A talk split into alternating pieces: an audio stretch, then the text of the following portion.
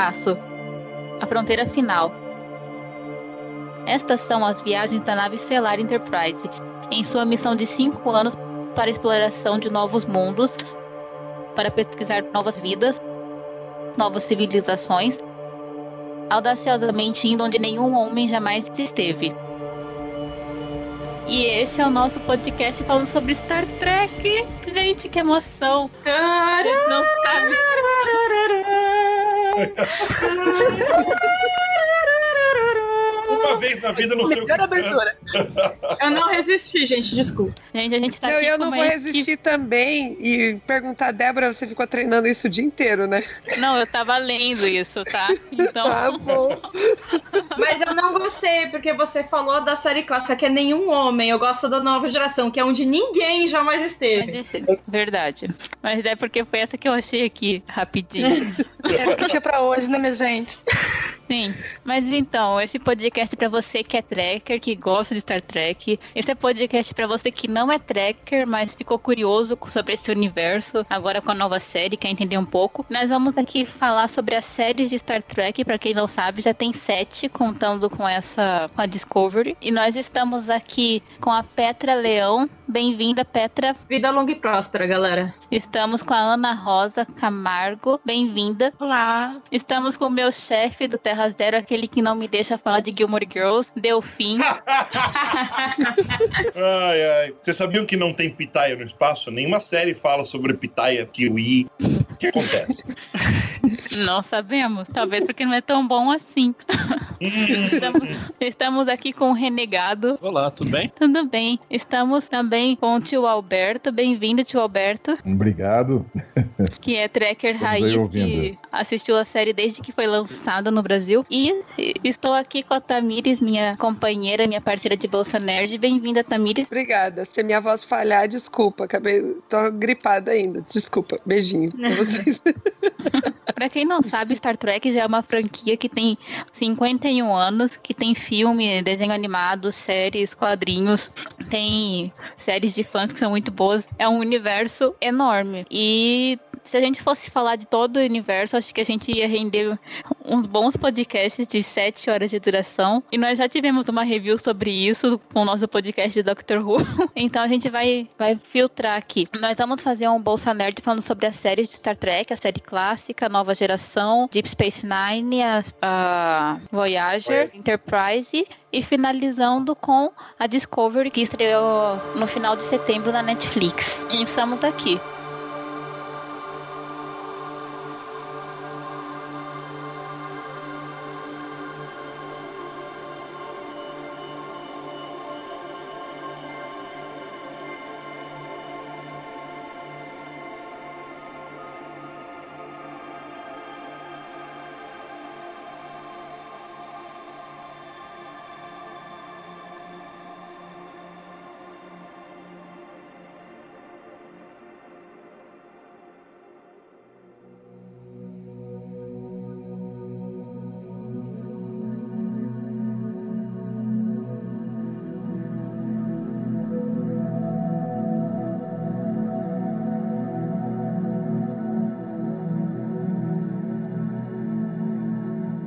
1966, no dia 8 de setembro, foi lançado ao ar o primeiro episódio de Star Trek, a série clássica pela NBC. As aventuras de Kirk, Spock, McCoy, Uhura, Sulu, Chekhov, Scott, é, indo para um, onde nenhum homem jamais esteve. Mas o que muita gente não sabe é que essa série que foi ao ar não foi a ideia original de como era para a série ser. Apesar dela ser, em essência, de uma, de uma nave com pessoas diferentes explorando o espaço, So. A série ela teve um piloto que foi gravado com outro capitão com uma outra tripulação onde o único personagem remanescente foi o Spock. E a série foi rejeitada naquela época o piloto Decade que até faz parte da série clássica que foi reaproveitado. Mas na época eles não gostaram os executivos da NBC não gostaram da que a série propunha porque era uma série que eles achavam muito intelectual. Não gostaram do Spock porque ele tinha uma aparência um tanto quanto demoníaca demoníaca, disseram que aquilo não ia vender. Falaram que, tipo, ter uma imediata mulher não era, não era inverossímil. Sim, sim. É horrível. E o Jenny Ronenberg, que foi o criador da série, ele que foi esse visionário, ele entendeu que mesmo a série se passando no século 23, a audiência ainda era do século 20. Então ele sabia que realmente precisava ajustar. Tanto é que ele, defin- ele definia a série pra, pra poder vender o pitch, ele, ele vendia como se fosse uma série de colonização do espaço ao estilo pioneiros colonizando o Velho Oeste. E como o Western estava muito em, na moda ainda no- nos Estados Unidos, nos anos 50 e 60 teve muita produção de, desse tipo de série e, e já, já tinha pelo menos uma série com exatamente essa pegada de colonização que era o Perdidos no Espaço. Foi assim que ele conseguiu vender. É, Na verdade, o Perdidos no Espaço veio depois. Não? será que foi? Acho que não. Porque você sabe a história que eles que Perdidos no Espaço copiou Star Trek porque eles receberam o pitch antes, né? Mas Perdidos no Espaço é preto e branco, caramba, peraí. É, mas eu sei Vai, que tem isso. Que, que- É, vai, o senhor lembra qual que foi a primeira vez Star Trek se for Perdidos no Espaço? Olha, só pra dizer que eu não sou tão velho assim. no ano que começou é, Jornada nas Estrelas, Star Trek, mas é, é, o, o Perdidos no Espaço, Lost in Space, eu creio que foi em 1965 que começou. Exatamente, Foi 65. E Mas então, mas é porque eu sei que teve um lance que eles, que eles ofereceram Star Trek tipo pitch, aí a emissora do Perdidos no Espaço recusou, e aí eles fizeram Perdidos no Espaço, sabe? Peraí, eu Ah, tenho uma então, pergunta aí sobre o sim. primeiro filme que passou em cinema. Tio Alberto, você lembra aquele, do trem, que- aquele do trem que vem chegando e todo mundo sai correndo do circo. Pô, sacanagem. Não, só pra dizer, eu vi, tá? Numa sessão de cinema. Mas isso foi na faculdade. A gente estudou cinema, então aí a gente teve que ver o primeiro filme. É bem legal, por sinal. Ok. Ah, peraí, antes de continuar, eu preciso perguntar. Ô, Roberto, quantos anos você tem? Eu, 52. Ah, ufa, pensei por um momento que eu era realmente mais velho que Mas é Ah, por é. pouco. Então, como o Star Trek foi rejeitado naquela proposta inicial, ele teve que remodelar a série pra poder ser mais digerível pro público. Acho que nem tanto pro público, acho que a NBC subestimou mais o público do que, do que eles achavam. Então eles que remodelar melhor as demandas, né, da, da época. Eles achavam isso. Sim, sim. Então, praticamente tudo foi descartado. O capitão, os atores, tudo só permaneceu o Nimoy como Spock, que também teve a sua personalidade rearranjada. Assim, porque quem tinha esse papel de pessoa lógica, fria, era número um do primeiro piloto, né? Do Capitão Pike, que era o capitão do, do piloto inicia- inicial. Aí, como ela saiu, então deram pro Spock essa personalidade fria, analítica e tal, que era a personalidade dela. Então, eles disseram que ele era assim, e era assim porque ele era um vulcano. E aí foi isso. Quando você vê o segundo piloto produzido para a NBC, foi o Onde Nenhum Homem Jamais Esteve, onde um amigo do, do Kirk, ele é meio possuído por uma entidade e causa vários problemas para a nave e tudo mais. E esse foi aceito tanto pelo público quanto pela NBC, mas não foi o primeiro piloto a ir ao ar. O que foi o primeiro piloto a ir ao ar é um das mulheres, das pessoas de sal, se eu não me engano, que até teve uma. Eu chamo, eu chamo Sal da Terra. Sim, e uma coisa interessante da primeira temporada de Star Trek é que a primeira temporada você vê que ela é muito experimental ainda. Quando você assiste, você vê que ela é irregular, que tem episódios em que ah, os personagens estão em posições diferentes, que tem um rodízio de atores ali na ponte, que tem. Você vê que eles ainda estão se ajustando. Isso porque muitos roteiristas que iam escrever os episódios não sabiam direito como era o formato, o que é que o Roddenberry queria. Então eles iam lá, escreviam e, e o que causava essa certa inconsistência, como não que os episódios fossem ruins, mas quando você viu um episódio anterior, você viu o outro, você via que alguma coisa estava diferente ali. O que é super natural em qualquer série, quadrinho. Muitas vezes você vê isso quando é algo feito por mais de uma pessoa, assim, tá começando, o pessoal tá experimentando ainda. Sim, sim. Muitas séries, quando você vê o piloto e depois você vê elas, depois você vê que mudou muita coisa, porque o piloto ele é experimental mesmo, né? Depois você vai ajustando as coisas. A não ser quando a série tem tem, tem esse formato atual de é, minissérie fechada, por exemplo, True Detective, American Horror Story, próprio, o próprio Discovery, uh, Game of Thrones,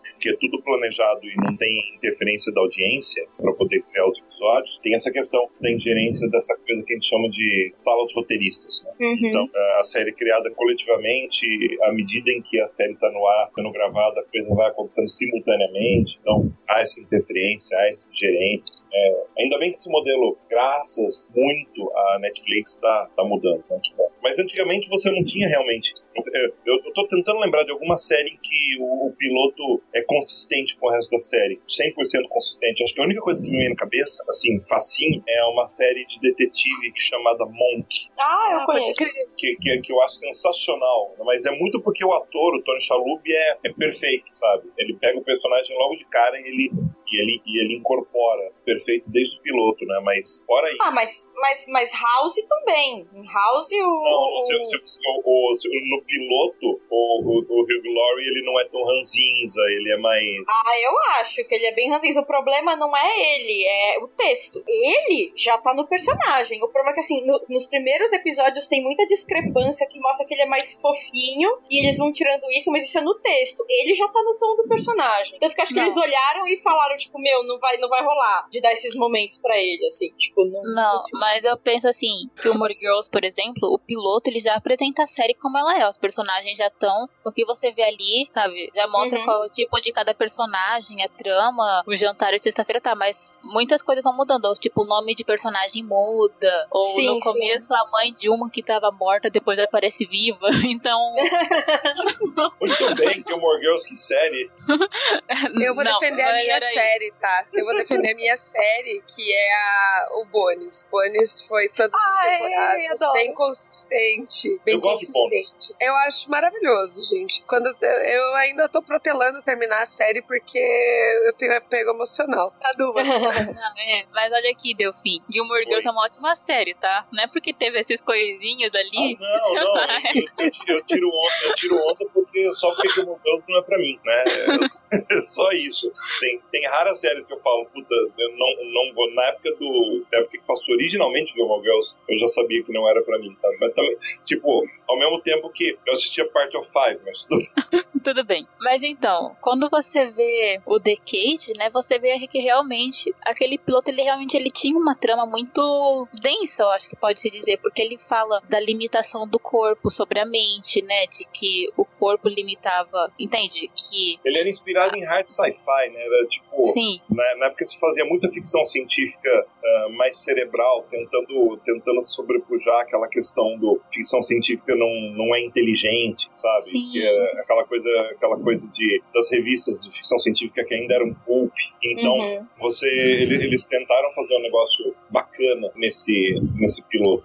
sim. Então, Tanto ele- que é, o The Cage, apesar de tipo, que significa jaula, prisão, né? Apesar de que tem uma jaula física na série, mas é uma representação de que a jaula da consciência, da mente, seria o nosso corpo, né? Essa é uma coisa que é mostrada e os produtores acharam que isso ia ser muito Cabeça. complexo, muito, Sim, é, é muito muita cabeça. cabeça, essa é a palavra. Então eles, tipo assim, não, então eles fizeram Star Trek, então eles simplificaram a série, que apesar de ainda ter essa coisa cult e tal, ela ainda ela se tornou muito mais, eu não sei dizer se simples, mas acessível, né? leve. É, mais leve pras pessoas. Aí foi isso. Mas eu acho, assim, pra quem não, não manja muito de Star Trek e tá ouvindo esse podcast, assim, acho que vale dizer que apesar de, de ter esse aspecto de sci-fi, ela é basicamente uma série sobre relações humanas. Sim. Ela é uma série sobre política, sobre, sobre questões muito humanas mesmo, apesar de, de ser no espaço, assim. Eu acho que é muito sobre você ter aquela tomada de decisão e considerar quem tá à sua volta, né? Eu acho que especialmente o capitão, ele tem que tomar decisões que, que façam bem a sua tripulação e não só, digamos assim, ah, eu vou salvar impulsivamente outros que estão fora da nave, mas eu posso prejudicar quem tá dentro, então eu tenho que considerar todas essas, essas variáveis, né? Todas Uhum. essas variáveis, bem na linguagem da série, pra eu, eu saber, mas a minha tripulação aos outros. Então, né, ele tem que considerar todas as vidas humanas que ele tá carregando ali junto com ele. E, Sim. inclusive, eu tava vendo um episódio que ele fala assim: que o mais importante, além da tripulação, é o próprio capitão, né, pro primeiro imediato. Então, e a- assim vai as relações de hierarquia e toda aquela, aquela coisa de você considerar o fator humano e não só a situação. Sim, sim. E eu acho interessante que em todos os episódios, né, apesar de eles estarem em outros planetas, coisa assim, ele sempre tenta dizer o que é que o, o seu lado humano faria, né? O que é Uhum. que é o humanamente o que você faria. E nem sempre é o que é o moralmente mais certo. Eu acho que Star Trek ela caminha muito nessa onda cinza, né? Porque como a Tamir estava dizendo, o, eles têm prioridades que eles têm que seguir. É a tripulação, é o capitão, entende? Às vezes ele tá. Quem ele tem que salvar, né? É um planeta? É a nave? É dois planetas? É um planeta ou é a galáxia, entende? Uhum. Então ele tem essa. essa As questões éticas, essas né? questões éticas, sim. E uma curiosidade, né, que eu tava lendo num livro esses dias, que todo mundo sabe que o Kirk é o protagonista da série clássica, o capitão, mas que o Spock roubou a cena, né? Spock Uhum. Roubador de cenas de Star Trek desde 1966. e ainda hoje está roubando a cena. E ele era o personagem que recebia mais cartas, que era, sim, que as pessoas cortavam o cabelo, que nem o Spock, muito sucesso. O que com certeza gerou ciúmes no, no No chat. isso.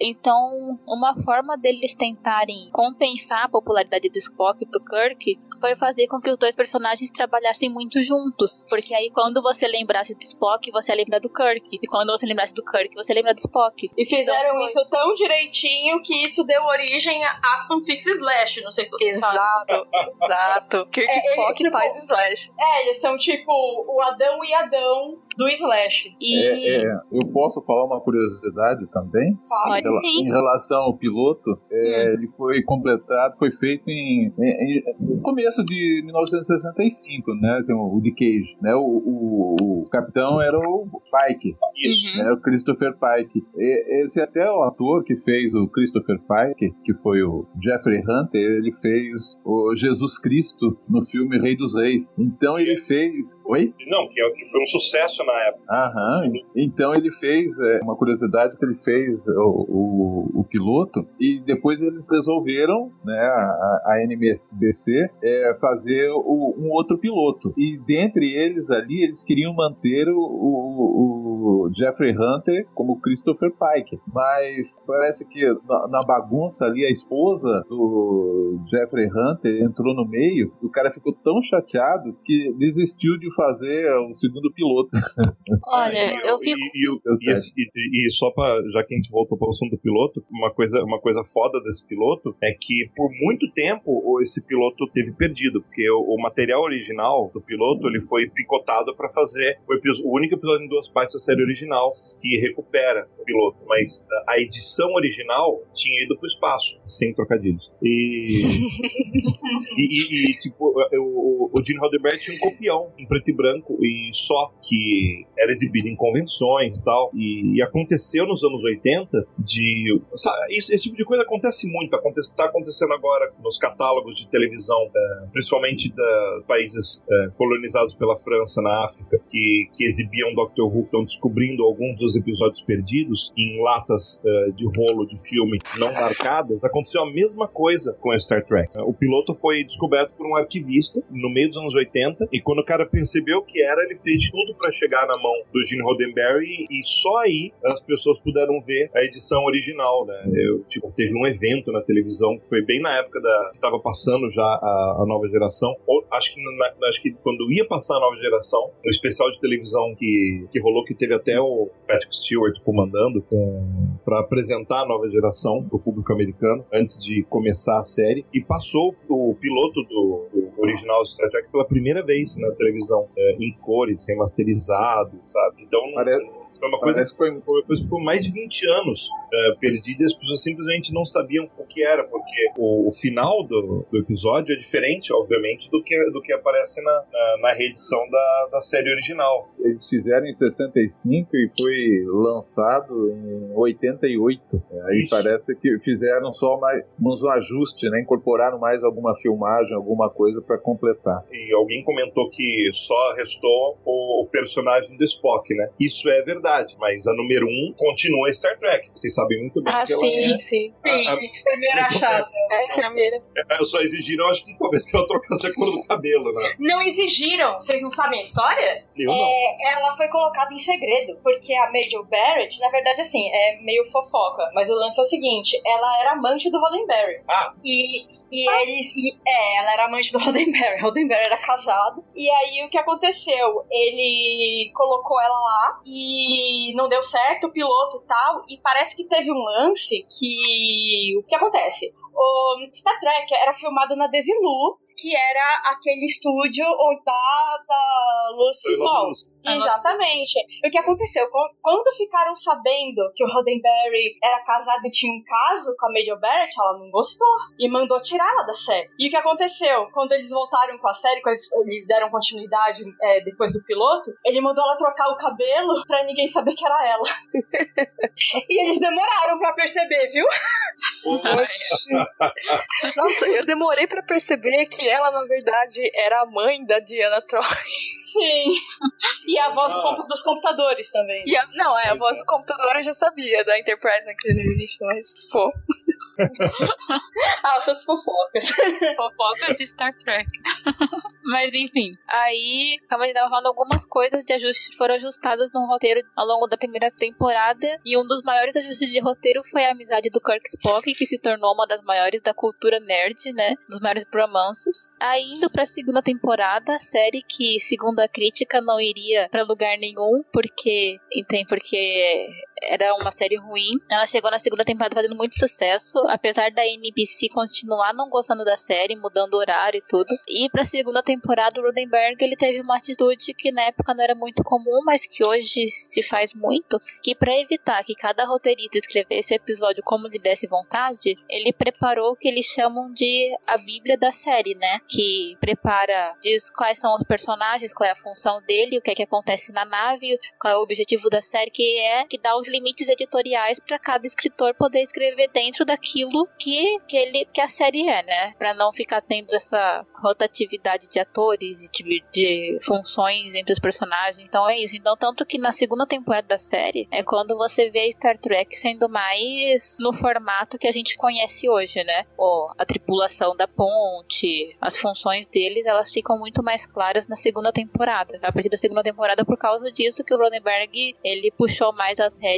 aumentou mais o controle editorial do, do programa. Eu acho que é isso. Daí na segunda temporada a série continuou, na terceira temporada a audiência caiu bastante, mas a queda de audiência foi muito por causa da NBC que colocava a série em horários muito ruins para serem, tipo, você é, coloca uma série que é pro público jovem numa sexta-feira à noite. Mas assim, é, só sendo advogada do diabo um pouco, apesar de ter um porquê, vale lembrar que também, realmente, pra época em que foi feito, Star Trek, tinha um problema muito básico, que, assim, os maiores patrocinadores na época eram empresas de cigarro. E uma das coisas que o Roddenberry mais bateu o pé é que ele não queria ninguém fumando na série, porque ele achava que isso não era do futuro, entendeu? Ele não achava que isso era uma coisa saudável, que refletia os valores que ele queria. E isso prejudicou muito a série, porque realmente os maiores patrocinadores eram empresas de cigarro. Então, meio que por isso também colocaram nesses horários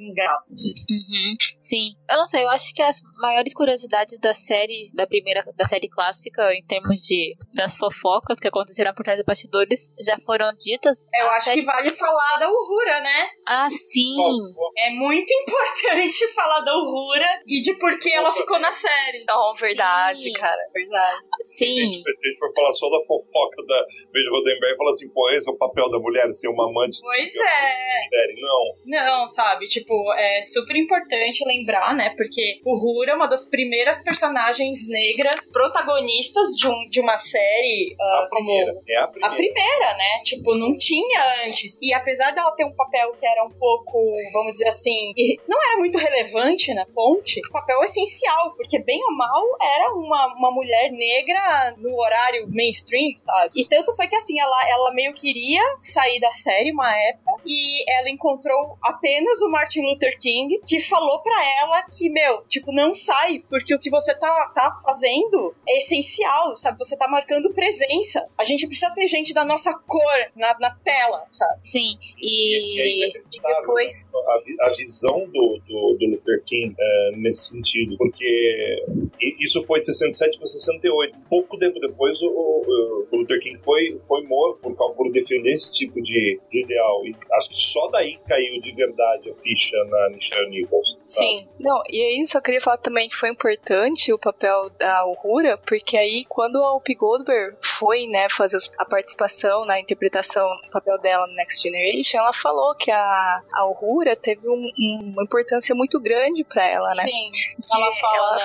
É, Pode que ela falou que foi a primeira, sei lá, que ela viu a Uhura ali e ela foi chamar a mãe dela porque tinha uma mulher negra e ela não tava fazendo, sei lá, papel de empregada, sabe? Ela era uma Sim. oficial, ali, sabe? Nossa, eu acho isso emocionante. Nossa, me arrepia, cara. É muito E por sinal, Nossa. E hoje, a gente, e hoje a gente coisa- tem aí a menina do Discovery, né? Primeira Exato. negra aí. Você vê que é uma. Mas isso é uma coisa que eu acho incrível, assim, do Roddenberry, essa visão que ele tinha do futuro, que é uma coisa otimista, sabe? Meu, é, para pra pensar que em plena Guerra Fria, o cara me coloca o Tchekov na nave, um russo. Mas assim, uma Sim. coisa que eu ia falar do Roden da E de- Uhura, né? Aham, falar. E daí que depois eu quero falar do Tchakov também, que é uma curiosidade, mas que o Rodenberg ele disse que se tirasse a Uhura da Nichelle Nichols, ele saía também de Star Trek. Que, Uhum. tipo, ela é, tipo, ele lutou muito pra que ela ficasse. Então, isso é uma coisa muito legal. E do Tchakov, foi a União Soviética que pediu pra ter um russo na nave. Uhum. Foi? Foi, Acho por... Não, hein? Eu, eu acho li isso num livro, que foi a que União a Soviética Soviética pediu pra ter um russo. Eu ah, duvido, desculpa, duvido. Eu acho, não, eu li isso num livro, pode ser que esteja errado, mas eles sentiram falta de ter um russo na nave, porque afinal de contas a União Soviética estava muito adiantada nessa questão espacial, de corrida Não, espacial. tudo bem, mas Assim. até aí os Estados Unidos estavam se lixando porque a União Soviética queria ou não. Exatamente. A- a- existe uma corrida espacial e, e dane-se e dane-se o- dane-se os russos, mas se a gente for pensar bem, são os russos que venceram a corrida espacial. Sim. É, A única nave que vai para o Historiadora. espaço é russa hoje em dia. Então, Historiadora aqui falando, sim, os russos venceram a guerra espacial porque não adianta você ir pra Lua se você não conquistou o primeiro espaço. Uhum. Aí os Estados Unidos vai e fala assim: ah, gastamos milhões de dólares fazendo uma caneta pra escrever em gravidade zero. Aí os russos Genial respondem dizendo: a gente escreve de lápis. É. Pronto, acabou é, é muito foda. Mas então, eu acho que a questão do Chekhov é outra. A questão do Chekhov é, é a visão realmente do Roddenberry de ter uma, uma tripulação sem fronteira. Sim. Sabe? Se, se a fronteira final é espaço, quer dizer que as fronteiras na Terra já não tem mais sentido. Que eu acho a coisa mais linda de Star Trek, assim. Não é? Eu acho assim, ela realmente nasceu é, de um sonho, sabe? Assim, é, quando a gente tava num mundo extremamente polarizado, sabe? Com, com essa Guerra Fria rolando, a cortina de ferro e tudo. Tipo, o, o cara vai e me cria essa utopia onde todas as barreiras da Terra caíram, sabe? Onde a fome não existe mais. Meu, isso é muito lindo e muito poderoso, sabe? Por isso que ele, ele colocou essa coisa do ter tudo que a gente, inclusive alienígena na ponte, sabe? É, eu acho isso tão maravilhoso. Esse negócio tanto da Uhura quanto do Chekhov eu acho muito icônico, assim. Principalmente porque o Chekhov, ele era tipo novinho, né? Ele era meio que pra ser o galã das meninas, assim. Quando ele foi colocado na nave, ele era o bonitinho. Ele, que o visual dele era inspirado do- nos Beatles. Nos Monkeys. Exatamente, o, o Débora. Tinha essa questão de aproximar o público jovem, porque as histórias eram escritas por grandes nomes de ficção científica, né? Então, as histórias começaram a atrair um público muito adulto e eles também queriam que os jovens fizessem parte. E tava, e não só os Beatles, mas estava acontecendo no- na época uma série que estava estourada de audiência nos Estados Unidos chamada Os Monkeys. Uhum. E daí eles falaram assim, precisamos de um cara com esse corte de cabelo, essa linguagem. E daí foi foi mais ou menos por, assim que escolheram o Walter Koenig para fazer o, o papel né, e, e, incorporar esse papel. Que é muito legal, porque de todos os atores que participaram da série original, o único que se tornou realmente um cara reconhecido como escritor e participante ativo no cenário de ficção científica foi o Walter Koenig, a ponto dele se tornar um, um escritor e diretor de livros e séries de ficção científica muito reconhecido, e ele tem um papel fundamental, muito bom, numa outra série que é do J. Michael Straczynski, chamada Babylon 5. Uhum. Ele, ele, é um dos vilões da série. É uma série que não tem muito vilão definido, mas vamos dizer assim, ele é um, uma eminência parda da série que é, é sensacional. Ele, ele, controla basicamente uma temporada e meia de manipulação que você só vai perceber no final com um dos personagens principais da série, sabe? Se você nunca assistiu, vale a pena assistir só por causa desse detalhe do Walter Koenig, que dá pra se apaixonar por várias coisas de Babylon 5 por causa disso. Uma atitude, né? O cara, o cara entra numa série para satisfazer um fim comercial e se envolve tanto que se torna parte do meio legítimo, né? Isso só solidifica a ideia da legitimidade dos valores que são colocados em Star Trek. Sim, e é interessante que em Star Trek o Spock ele cumpria meio essa função da voz do Roddenberry porque ele muitas vezes dizia para pro Kirk, pro McCoy, né? Gente, a humanidade é muito burra. Vocês brigavam por entre anos entre si. Vocês entendem tantos conflitos, a gente não tem esses conflitos, a gente é superior porque a gente não tem esses conflitos. E uhum. muitas vezes os não eram os vilões, o,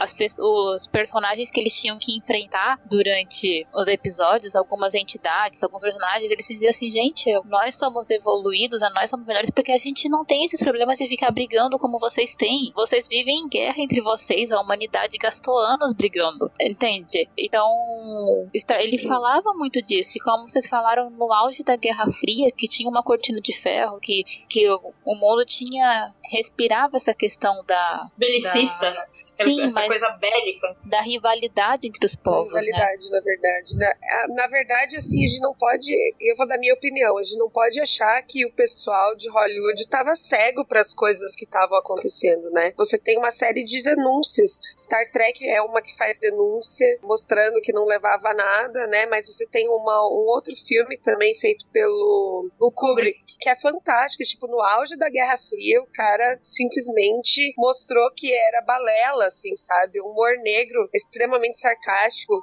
E ele mostrando, ó, essa corrida bélica que vocês estão fazendo não vai levar a nada. Na verdade, vai, se vocês chegar ao ponto de realmente acontecer alguma coisa, a gente vai se, se autodestruir. Uhum. Então, eles não estavam cegos para essa questão. Na verdade, eles estavam muito lúcidos. Só que eles tinham que fazer a crítica muito por baixo dos panos, né? Nessa época, porque você tem é o macartismo. É o macartismo. Que é a perseguição dentro dos Estados Unidos. Então, eles fazem na cara deles, assim, tipo, como se fosse um tapa na cara da sociedade, mas muito assim sutil, né? Tanto é, que eu tô lendo aqui, é, tanto que eu tô lendo aqui que ele usava um sotaque que era mais comum na Polônia, para não, né, tipo, ai, não vamos ofender tanto. E colocar o cara na nave é só você dizer assim, olha, Estados Unidos, tudo bem que você tá fazendo uma guerra, uma guerra espacial aí contra a Rússia, mas os caras estão chegando primeiro. E não tem como você evitar de colocar um, um desses, um cara desses dentro da nave, uhum. né? Então, tipo, é, é, é uma crítica lúcida, sim, mas é uma crítica meio, meio ali não tão escrachada, porque era necessário na época, né? Até é, tem um e... dentro da nave, né, também. É falar assim: olha, Su, aceita que, que você tem que tratar eles como seres humanos, né? Aceita que dói menos. Aceita é. que dói menos. Mas é porque é, era, era algo que estava acontecendo na sociedade, né? Os movimentos pelos direitos civis. Inclusive, tem um episódio. Tem um episódio maravilhoso de Star Trek que fala da questão de cor, que é de um que eles encontram um povo que assim, que é metade preto, metade branco. Sim. Só que eles eles brigam uns com os outros, porque assim, parte desse povo, tipo, a metade branca, sei lá, é da esquerda e outra é da direita, e vice-versa. E eles se acham muito diferentes uns dos outros. Muito. Tipo, meu, se isso não é o maior tapa na cara, sabe? Pois eu acho é. isso maravilhoso. Sabe, tipo assim, então, galera, né? A gente é tipo isso aí. Faltava ser aquele lance do Gulliver, né? Que é! O tava brigando é. com outro país. Aí foi lá o, o Gulliver, a gigante, né? Aí foi lá, derrotou a armada que tava vindo de navios, aí por que vocês estavam brigando em guerra? Aí, não, porque a gente aqui em Lilliput, a gente fura o ovo embaixo e suga o conteúdo. Os do outro país furou em cima. E sugam. É por isso que é a guerra. É, é tipo guerra entre bolacha e biscoito, sabe? É. Sim. Por onde a gente começa a comer coxinha, né? Ou é verdade, é por onde começa a comer coxinha já causou altas brigas já. Eu até falar alguma coisa, mas só que é, fica muito assim vago, porque eu não lembro direito. É que parece que o pessoal da NASA levou alguns dos. O pessoal que ia ser astronauta pra conhecer o, o, o cinema de Star Trek. E, e eles achavam mais importante o que o, o pessoal da Star, do Star Trek, da série, fazia do que o que eles faziam lá, que eles iam viajar pro espaço. E aí eles falam, não, porque o que vocês fazem é que vocês estão no espaço e tal, e pra eles aquilo é mais real do que o que eles faziam. Só que é uma coisa assim, não me lembro direito. Não, mas tá aí a informação. Pra É. falar do teletransporte, né? Que eles, eles fizeram teletransporte porque eles não tinham tecnologia suficiente, né? Pra pensar em alguma outra coisa. Então foi pra, pra corte de orçamento. E deu muito certo, né? Em todas as séries. E o É, vou celular. de- É, de- um planeta diferente. É, como é que céu. eu vou descer? Como é que eu vou Aí fazer isso, né? Todo gelado, ficou no norte. É outro deserto. Aí eles, hum, teletransporte. É E pra sempre celular ter um mais de uma nave, né? Gente, é incrível. Eu acho que não tem ninguém aqui que seja da comunidade científica, né? Mas Star Trek inspirou muito, muito a comunidade científica, né? Sim. Teletransporte, o celular, a exploração. Tem um documentário na Netflix que fala do Spock, né? Do Leonardo Nimoy e tal, muito interessante, que muitos cientistas falam que o Spock ele é a personificação do que é o pensamento científico, né? De que é você explorar, de que quando você vê uma aberração, em vez de você sair correndo, você quer saber o que é aquilo, né? De que Uhum. você quer conhecer. Então, o Star Trek ela inspirou muito esse assim, esse pensamento, tanto que eu acho que o primeiro primeiro ônibus espacial aí pro espaço da NASA se chamava Enterprise. Na verdade, não, ele não foi para o espaço, porque ele não tinha motor, mas ele foi o primeiro ônibus espacial construído para mostrar o conceito, como funcionava. E ele chegou a ser montado em cima de aviões, que na época, ele para provar que ele era reutilizável, ele era lançado de aviões para fazer todos os testes. E esse, essa nave que nunca foi espaço, que está no, que tá no museu hoje, é chamada Enterprise. Todos os atores da série clássica foram chamados para o lançamento da nave. Ali, in- inclusive, esta série hoje se chama Discovery, a série nova, justamente para resgatar essa ideia das naves que estão no espaço na época de Star Trek se referirem a naves do passado da Terra. E Discovery, Discovery todo mundo lembra, foi o ônibus espacial que explodiu em 87. Uhum. Então acho que é uma, uma bela referência, uma continuidade também dessa coisa da realidade se misturar com ficção. É outro quesito que torna Star Trek maior do que a televisão.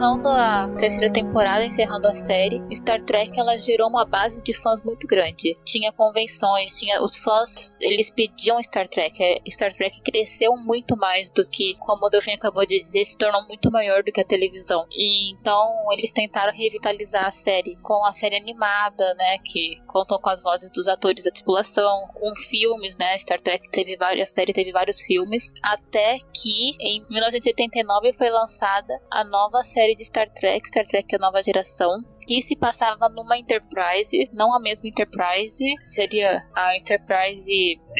B. Ela se passava 70 anos após as últimas missões comandadas pelo Capitão Kirk, com uma nova tripulação, uma nova nave, uma nova equipe criativa, apesar do Roddenberry estar envolvido. Ele não foi o maior entusiasta do mundo por essa série, mas no final ele acabou cedendo. E eu acho que essa série ela serviu para mostrar que Star Trek não é o Kirk, não é o Spock, não é o McCoy. Star Trek é essa ideia. Star Trek é a ideia de um futuro melhor. Star Trek são pessoas que conseguem ir além das suas diferenças para trabalhar juntas. Que Star Trek é a exploração espacial, que é essa utopia. Então, acho que essa série, a nova geração, foi muito importante para isso, para mostrar que Star Trek não era os atores, não eram os personagens, era essa ideia, era é o conceito Star Trek. É, eu acho que a, a ideia de Star Trek, ela pode ser muito bem resumida na abertura. E é por isso que eu gosto tanto da abertura. E eu gosto muito de ver a abertura. Porque sempre me faz lembrar do que é realmente Star Trek, sabe? É uma das poucas aberturas que eu sempre vejo, na verdade.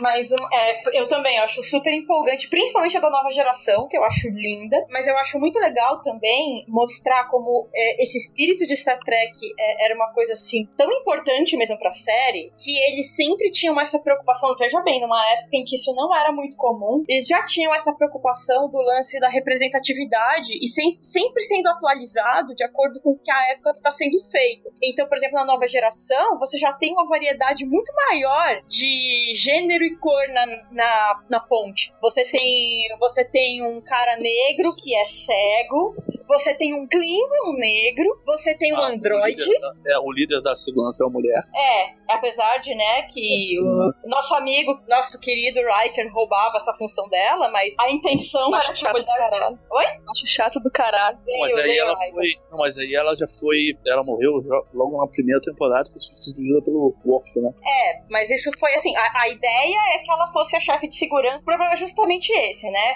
Você tem um capitão que é mais velho e tal, só que é por isso que eu não gosto do Riker, né? Que eu, porque eu, eu, que eu falo que ele é literalmente ladrão de protagonismo, porque tem várias coisas que outros personagens podiam fazer, que eles ficam colocando ele pra fazer porque ele é o representante do homem branco, lá lá lá, aquela, aquela história toda que a gente sabe. Aí que eu acho ele comando. é, é o- é o number one. É, é o imediato. E eu acho ele um chatão, porque na real ele é o personagem mais dispensável da nave. Assim, se você for ver. E justamente ele só tá lá pra que ele seja o homem branco, bonitão, galã, que acaba sendo meio herói. Se bem que isso meio que morre ali pela segunda temporada. É, eles veem que colocar. Ele era meio como se fosse tipo o segundo Kirk, assim. Mas eles meio que vão amenizando isso, graças a Deus. Porque veem que, que não combina, sabe? Mas, mas eu acho muito legal esse lance da representatividade e, e que eles mantêm atualizado. E eles têm essa, tanta essa preocupação que, retomando aquilo que eu falei no comecinho do podcast, eles mudam a frase do começo, que em vez de eles falarem até where no one,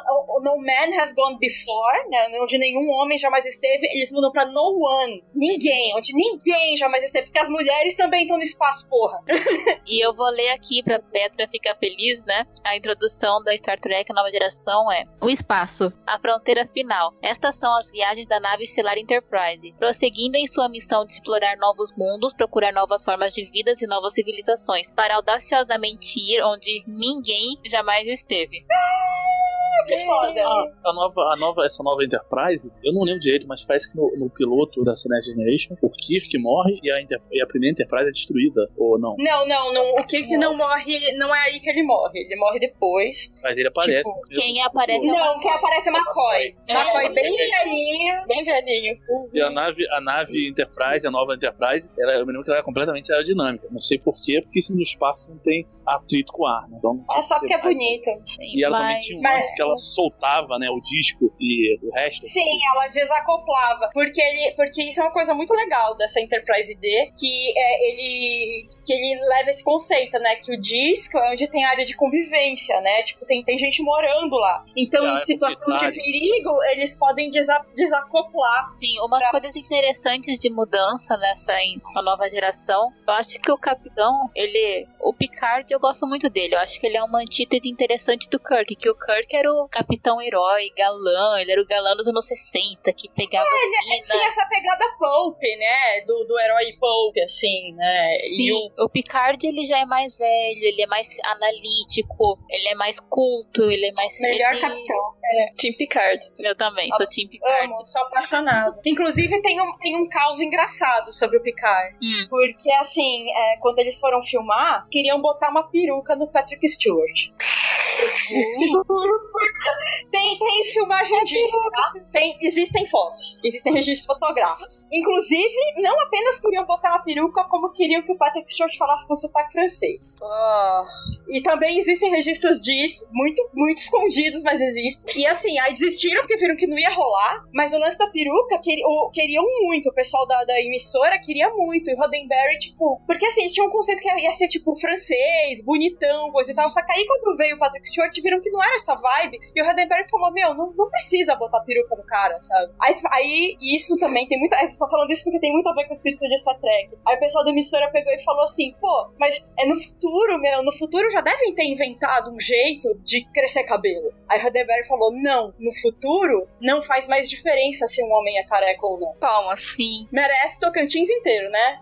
com certeza. E uma coisa interessante né, em Nova Geração é porque o capitão ele já não saía para as missões externas. Ele ficava na nave, quem, quem ia para as missões externas era o primeiro oficial. É, Isso aí foi desculpa pra, pra botar um homem branco, padrão. Ah, sim.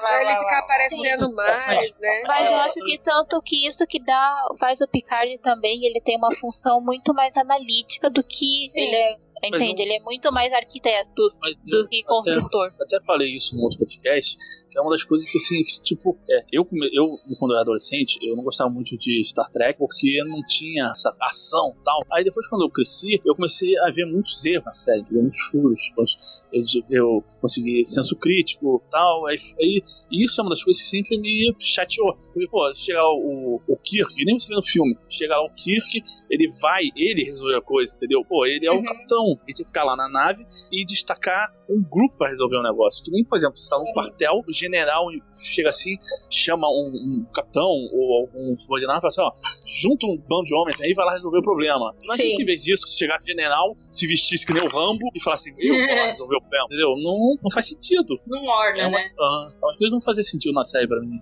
Aí com o Pat- o negócio começou a fazer mais sentido. Aí o que, que acontece? Sim. Ele fica na nave e o segundo em comando é que vai. Sim. Infelizmente, a maldição do camisa vermelha nunca pegou pra ele, né? É porque, é porque no, no- na nova geração muda, né? Os camisas vermelhas são os oficiais. É, né? Que chato, que chato, né? Não, mas uma coisa interessante da nova geração é que apesar dos episódios serem procedurais, os personagens eles tinham uma história de fundo que permitia que você desenvolvesse a história deles ao longo da série. Por exemplo, o Picard com, com a Beverly, é assim que fala? Beverly. Beverly. Sim, que tem uma história por trás. A Deve do. ser o médico. É, é a doutora Crusher. Isso. Sim, a do próprio Ricker com a Troy. Então você vê que os personagens eles têm uma história por trás que foi pra você conhecendo mais eles por trás. Worf, que também desenvolveu isso dele, né? Porque a natureza dele, assim, da espécie dele é viol é, eu não sei se violenta seria a palavra certa. É uma natureza guerreira. Sim, É, é bélica, assim. Eles são um povo calcado no, no lance da guerra, de ser guerreiro. Só que o Worf ele é criado por humanos, na verdade, né? É, mas ele, mas ele ficava com aquela cara dele, sempre que ele tava olhando, parecia que ele não gostava da pessoa. Então, É, mas é porque. Mas isso é uma coisa que eu acho super legal no, no Worf, porque também é uma discussão sobre essa questão da herança cultural, que eu acho o máximo. Porque ele é um Klingon criado por humanos, mas que tenta entrar em contato, ele, ele tenta não perder a, a ligação com a herança Klingon dele. Só que isso é desenvolvido de uma forma na série que eu acho maravilhosa, que mostra que no final ele é um Klingon mais genuíno até que os próprios Klingons. Porque quando vai mostrando a sociedade Klingon, mostra que na verdade tem muita balela. Os caras ficam lá toda hora falando do, do, do- ah, em nome de Callas, não sei o quê, e ó, as guerras você quando você chega lá, tem um monte de politicagem, tem um monte de. Tem Klingon covarde, corrupção, sabe? E na verdade o Worf, ele meio que tentou ser o Klingon ideal. Vou fazer um comentário aqui, Pedro. É isso que dá quando você mistura política e religião, né? Aham. Falou muito bem falado. mas justamente, mas eu acho muito, muito legal, porque ele tinha essa visão, tipo, do, do- das, das duas, né? Tanto do, do- do- Porque assim, o Worf ele, ele viveu no planeta Klingon até os 10 anos, aí tem um lance, e aí ele passa a ser criado pela galera da Terra, então ele tem a visão dos dois lugares. E isso é muito legal, assim, isso é, isso é lidado na série de uma forma muito bacana, e principalmente porque a primeira vez que a gente vê um Klingon que não é mal, né? Porque os Klingons eram os vilões da série clássica, e dessa vez eles colocam o Klingon como parte da ponte, né? Parte dos heróis, Ele era- então é. Era o primeiro oficial da, da frota, né? Que era Klingon. Sim. Isso. E tem um É, outro é. personagem que é o primeiro da sua espécie a ser oficial da frota. Deixa a pedra falar, porque eu- O amor da minha vida quem é é o Data.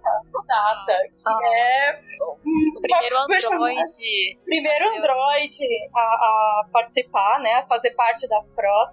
E também. Não, ele foi é o primeiro. Não, não, Inclusive, isso é uma entrar, você- o que, aconteceu com o Império Klingon? Porque Oi? Na Generation avançou no tempo, né? O que, aconteceu com Sim. o Império Klingon? Ele acabou? O que aconteceu? Não, Ele- não, ele. Ou o a tropa?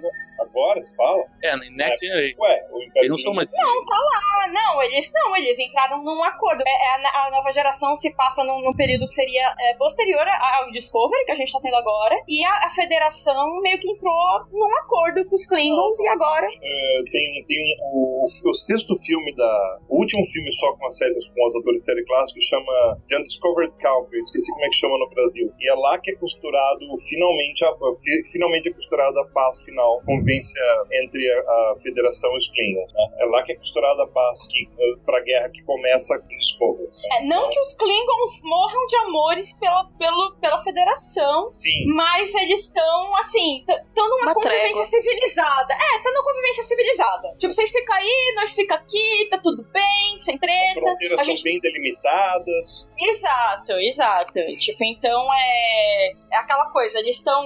concordaram em discordar, vamos dizer assim. Cada um fica na sua área e tá de boa. Outra coisa da nova geração, uma discussão que era muito presente nos anos 90, né? Essa que era essa questão de androides, né? Sim. Eu não sei, e, então ele discute muito isso. E enquanto a série clássica discutia muito política, Star Trek sempre vai discutir política, isso é, é o, o coração de Star Trek, mas a nova geração discutia muito o conceito da vida, né? Sim, que é uma coisa é que a vida? depois, que depois foi se refletindo nas outras séries também. Eu acho que, que e isso é uma coisa que eu adoro, assim, em Star Trek, porque ele sempre tem um personagem que tá lá pra questionar o que que é isso, questionar o que que é a existência humana, o que que a gente considera vida, o que que a gente considera inteligência, sabe? E, e, assim, é, o Data, ele é um personagem, um dos primeiros, assim, é muito, eu acho o, conceito do Data muito inteligente, porque ele, ele retoma um pouco isso do, do, do Spock, só que de uma forma diferente. Só que porque o ele, contrário.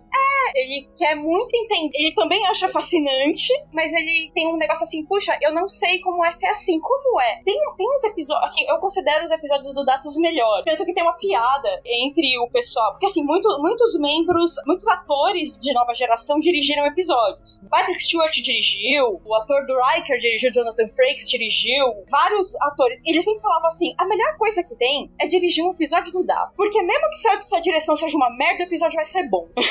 Eles falavam isso, assim. É garantia. Você não vai pagar mico se você dirigir um episódio do Data. Porque são episódios muito inteligentes e divertidos. Era muito engraçado como o Data é um personagem muito sério, mas que ao mesmo tempo faz você rir, né? Porque ele tem uma coisa um pouco infantil, sabe? Aquela coisa de falar coisas que, pra um adulto que já tem uma certa malícia, a gente ri. E pra ele é muito assim, ele tá tentando entender como o mundo funciona. Porque o mundo não é lógico. E ele usa essa coisa da lógica, mas de uma maneira um pouco ingênua e, e deslumbrada. Ele é muito deslumbrada com a condição humana, né? E tem, meu, tem um episódio do Data que eu acho hilário, que é toda uma questão assim, o que, que é o humor? O que, que faz a gente rir? E é, Aquele, aquele episódio com o Kill, né? Oi? É aquele episódio com o Kill, né? Não, não é, não é com o Kill. Esse é um episódio, na verdade, tem toda uma subtrama que meio que não interessa, assim. É uma Começa subtrama muito. o navio É, tem um pirata. lance. Não, não, não, não é esse. Esse é do navio pirata e sai num dos filmes. Parênteses do Kill que vocês mencionaram agora, que é o grande Nemesis, né? Da nova É. geração. Ele, ele não chega a ser tanto um vilão, ele é mais um Nemesis porque ele é a pessoa que leva o Picard até os últimos dele. O, o, Pra... o Kill é um disruptor, né? Ele, ele, tá, ele, tá, ele tá lá pra. Ele forçando você a, a avançar e ir pra frente, né? Tipo, se, eh, tipo se, se, se você quer descobrir coisas, você vai pra frente, sabe? Tipo, tem muito mais além desse pensamento limitado. O Kill é essa coisa, é o, é o ilimitado. Ele sabe que tem coisa ali que, e ele fica forçando não só o Picard, mas muito mais o Picard do que o resto da tripulação. Mas é o porque, ele representa o caos, né? O Kill é tipo caos, assim. É, mas ele é o Sim. Mr. Splitter aqui do. Total, total. Sim. É, aparece, muda a realidade, faz o que quiser e depois embora. E é engraçado que ele faz, ele puxa o Picard a provar de que a humanidade pode ser melhor. Né? Sim. De que. Então ele vai, tipo, a gente ainda tem algo de bom a oferecer. Não é só, né? Eu sei que a nossa história é ruim porque ele chega e diz assim: olha, olha a história da humanidade. É perseguição, é inquisição, é morte, é guerra, é bomba, é isso. É isso. E ele diz: olha, eu sei que a gente fez muita coisa ruim, mas a gente ainda tem algo de bom, né? Gente, Vamos nos concentrar muito no legal. que é melhor. Eu acho muito legal esses episódios que ele faz essas tramas. Já logo no primeiro, quando ele vai. Ele discute a pró- própria Guerra Fria, né? Sim. Ele joga na cara isso. Olha, vocês lutaram, lutaram pra chegar em lugar nenhum, só pra se odiar. Isso é legal porque anos 80 tá tendo a queda do muro de Berlim, né? Anos Sim. 90, no caso. Eles estão.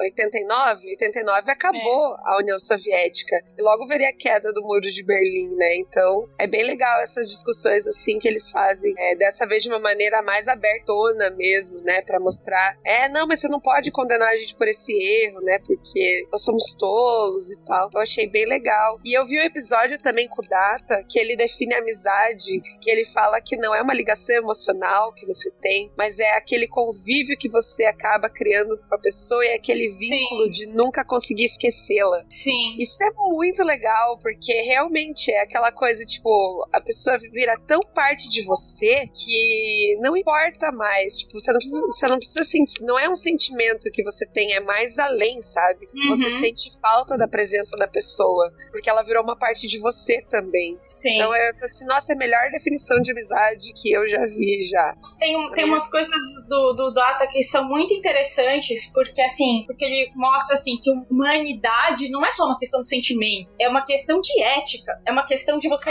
saber conviver em sociedade, né? E isso é uma coisa muito interessante, principalmente hoje em dia, quando porque a gente tem uma frase feita que a gente usa muito hoje em dia, que é assim, ah, porque a empatia, porque a empatia, a empatia vai salvar o mundo. E assim, tipo, é muito importante a empatia, só que a gente não pode depender dela. Esse é o ponto. Porque o Data tem muita coisa sobre os humanos que ele não sabe, que ele nunca vai saber como é, entendeu? Mas é aquela questão de mesmo que você não sinta o que o outro sente, você respeita. São as regras. Essas são as regras de convivência. Isso é conviver em sociedade. E eu acho isso muito sério, sabe? Porque no momento em que a gente fala que só a empatia é, é a solução, a gente tá falando que assim, se a gente não sentiu o que o outro sente, então foda-se. Então, e não- a gente nunca vai sentir totalmente o que o outro sente. Até porque isso é uma discussão super complicada, que tem coisas que a gente nunca vai saber o que o outro sente, sabe? E eu acho que o Data representa muito isso e é muito legal. O Data, ele não, não foi criado por humanos, né? Eu me lembro que a Enterprise. Foi, foi sim. Ele foi. Foi, mas- não, ele foi criado O Dr. pelo Dr. Nunyan Song, sim. E é engraçado Encontrado é o único tipo. que É, então, vê que os humanos que, que criaram data, eles, como posso dizer, algumas coisas eles não colocaram no sistema de dados deles porque como uma forma de se proteger, né? Que nem quando o Picard fala assim, ah, você tem que bisbilhotar, né? Ele, que isso? Ele, você não sabe? Não, não foi colocado no meu, né? No sistema. Já logo né? no primeiro, porque- né? Ele teve uma primeira versão que seria o irmão do mal É, dele, né? É, o Evil. Twin, o lore. que ele representa isso mesmo. Tipo, o Dr. Song criou, um, na verdade, ele tinha a capacidade de fazer um humano perfeito. Tão perfeito que ele ficou mal. Aí ele falou: opa, eu acho que eu Deu vou ruim. tirar umas coisas aqui, porque não, não, não é legal. É, mas só voltando rapidinho um pouquinho naquela parte que a gente tava falando dos episódios do Data, também naquela parte de discussão sobre o que é vida, eu só Uhum. queria citar, assim, um, um episódio muito bom que talvez é um dos meus episódios preferidos de TNG, que é o The Measure of a Man. Ah, é o episódio mais lindo do mundo. Nossa, tipo, meu Deus. Se você não chora com esse episódio, você Episódio, não é você não é. Não tem coração. Você não tem coração, pessoa, que se você não chora com esse episódio. Inclusive, spoiler, eu escrevi uma edição da Turma da Mônica Jovem sobre androides, que vai sair em breve, e eu coloquei citações a, a The Measure of a Man na edição, porque é muito Ah. maravilhoso. né? Então- se preparem. Gente, eu acho assim, a, a cena do, do julgamento, né, que eles vão fazer assim, pra quem não sabe, rapidinho, basicamente a federação, por motivos X, decide que o Data é propriedade e não um ser vivente. Então ele seria propriedade da federação. E aí o Picard não concorda com isso, e aí eles vão decidir o que afinal o Data é através de um julgamento. Um julgamento. É, só, só assim, importante dizer, não é simplesmente que é uma decisão sobre se ele é propriedade ou não. É que tem um cientista que decidiu que quer desmontar o Data. Ah, sim, sabe? nossa, é verdade. Isso, isso, é meio importante, sabe? Tipo, então, você é propriedade da, da gente, então a gente quer te desmontar para saber como você funciona, porque não tem outro igual a você. Ah. É, e aí o Data fala, então, mas eu conheço aí os seus arquivos e eu sei que você, tipo, não é um cientista tão competente assim. Porque é. o, doutor, o negócio é esse, o Dr. Nunyan Song, que, que montou o Data, ele é tipo um gênio. E ninguém nunca conseguiu se equiparar a ele. Aí o Data fica tipo, então, se você me desmontar, capaz de você não conseguir me montar de novo, sabe? Aí o cientista, bom, então, não interessa, porque na verdade você, gostando ou não, eu vou fazer isso porque você é nossa propriedade. Isso. Vocês, vocês sabem que isso é um episódio histórico, na verdade, né? Que eles fazem referência. Hum, de é certo. O, que, te, que tem um filme, inclusive, que chama Amistade. É a história de um navio negreiro que saiu da África e eles tinham que comprovar que eles, na verdade, eles não eram propriedade nem hum. americana, nem espanhola, e sim eram, eram seres humanos. Uhum. Porque escravo era, era considerado propriedade. É, mas sim. os escravos se rebelaram. Aí os caras, é, os caras falaram, não, a gente vai levar vocês de volta pra África tal, só que levar um, aí vão parar em Cuba. É, na verdade o que acontece é que eles estavam em Cuba, eles saíram não, de... iam levar pra Cuba. É, não, no eles... meio do mar, iam levar pra Cuba, só que foram parar sem querer, em vez de Cuba, foram parar na costa dos Estados Unidos. Na verdade, assim, eles saem de Serra Leoa, passam no... no porque tem, tinha um mercado negreiro em Cuba, e aí eles iam, na verdade, ir para a Espanha. Era propriedade espanhola ou ia para alguma das colônias espanholas que eu não me recordo qual é. Eram propriedade da rainha da Espanha, né? E eles acabam se amotinando depois de sair de Cuba e acabam parando na costa de Nova York, né? Do, do estado, não da cidade. E aí eles acabam sendo defendidos por um advogado de propriedade, né? Não de uhum. direitos não, humanos. Tipo. Assista esse filme, é muito bom. A amistade é do. Já tinha, já tinha Spielberg, acabado, né? Acho que já tinham decretado o fim da escravidão nos Estados Unidos, não lembro. Nos tipo, Estados Unidos podia... não, é antes. Não, não, você não podia comprar mais escravo. Mas não podia comprar, é, é aquela lei. Podia trazer é, do, o do Atlântico, escravo, né? É, o tráfico escravo não podia mais trazer. No Atlântico não podia mais. É, não podia Aí, mais. Só podia ser os que já eram escravos de verdade, né? E o filme tinha uma porção de coisa assim, tipo assim, o cara vencia, aí eles recorriam lá, porque encontraram alguma brecha, porque por trás do pessoal que, além desse pessoal, que é os donos dos escravos, tinha por trás deles uma porção de gente que não queria que eles vencessem porque abriu um precedente. Uhum. Pra, pra, Na verdade, isso gera uma da, das causas da Guerra da Secessão mais tarde, né? Da Guerra Civil Americana. É um filme do... do Spielberg, não é? Spielberg, do Spielberg. Steven Spielberg, mas é baseado em alguns relatos reais mesmo. Nossa, eu não, eu não, eu não sabia que o, que o Measure of Man era baseado, mas faz muito sentido, porque uma das coisas que o Picard fala na defesa do Data é essa. Ele fala assim, pô, mas vocês estão planejando então replicar o Data, certo? Eles falam, certo. Então, se vocês replicam essa, essa forma de existência que é consciente, que é senciente, vocês então vão estar tá dando origem a uma raça, uma raça de escravos. Sim, é, na verdade, esse é um filme, mas que é baseado em um evento real, né? Em um procedimento legal que aconteceu de verdade. Não, é... então, justamente, é quando eu tô falando que essa frase do Picard, então faz referência a isso. Tipo assim, então, faz... então, até, até onde é ético, ele, ele meio que retorna isso, sabe? Então quer dizer que vocês estão, na verdade, estão querendo criar uma raça de, de criaturas sencientes para servir a vocês. O quão isso é correto? Sim, ainda considerar uma propriedade, né, sua. Sim, né? não, sim. Não considerar porque, que... porque bem ou mal, assim, são, o Data, ele sabe quem ele é, é uma, é isso que eles falam da senciência, né, tipo, ele, ele tem noção de self, ele pode não ter sentimentos, mas ele tem noção de self. E aí, é correto você dizer que uma criatura que tem noção de self, tem noção de si mesmo, existe para te servir? Porque o, o, Data ele tá porque ele quer na federação, ele quis entrar, né? Então, tipo, é bem, bem interessante eles discutirem essas, essas questões, assim. Eu sei que todos amamos o Data, apesar deles quererem forçar o Ricker, todos amamos o Data. Então. Ah, com certeza. Mas, Mas vamos along.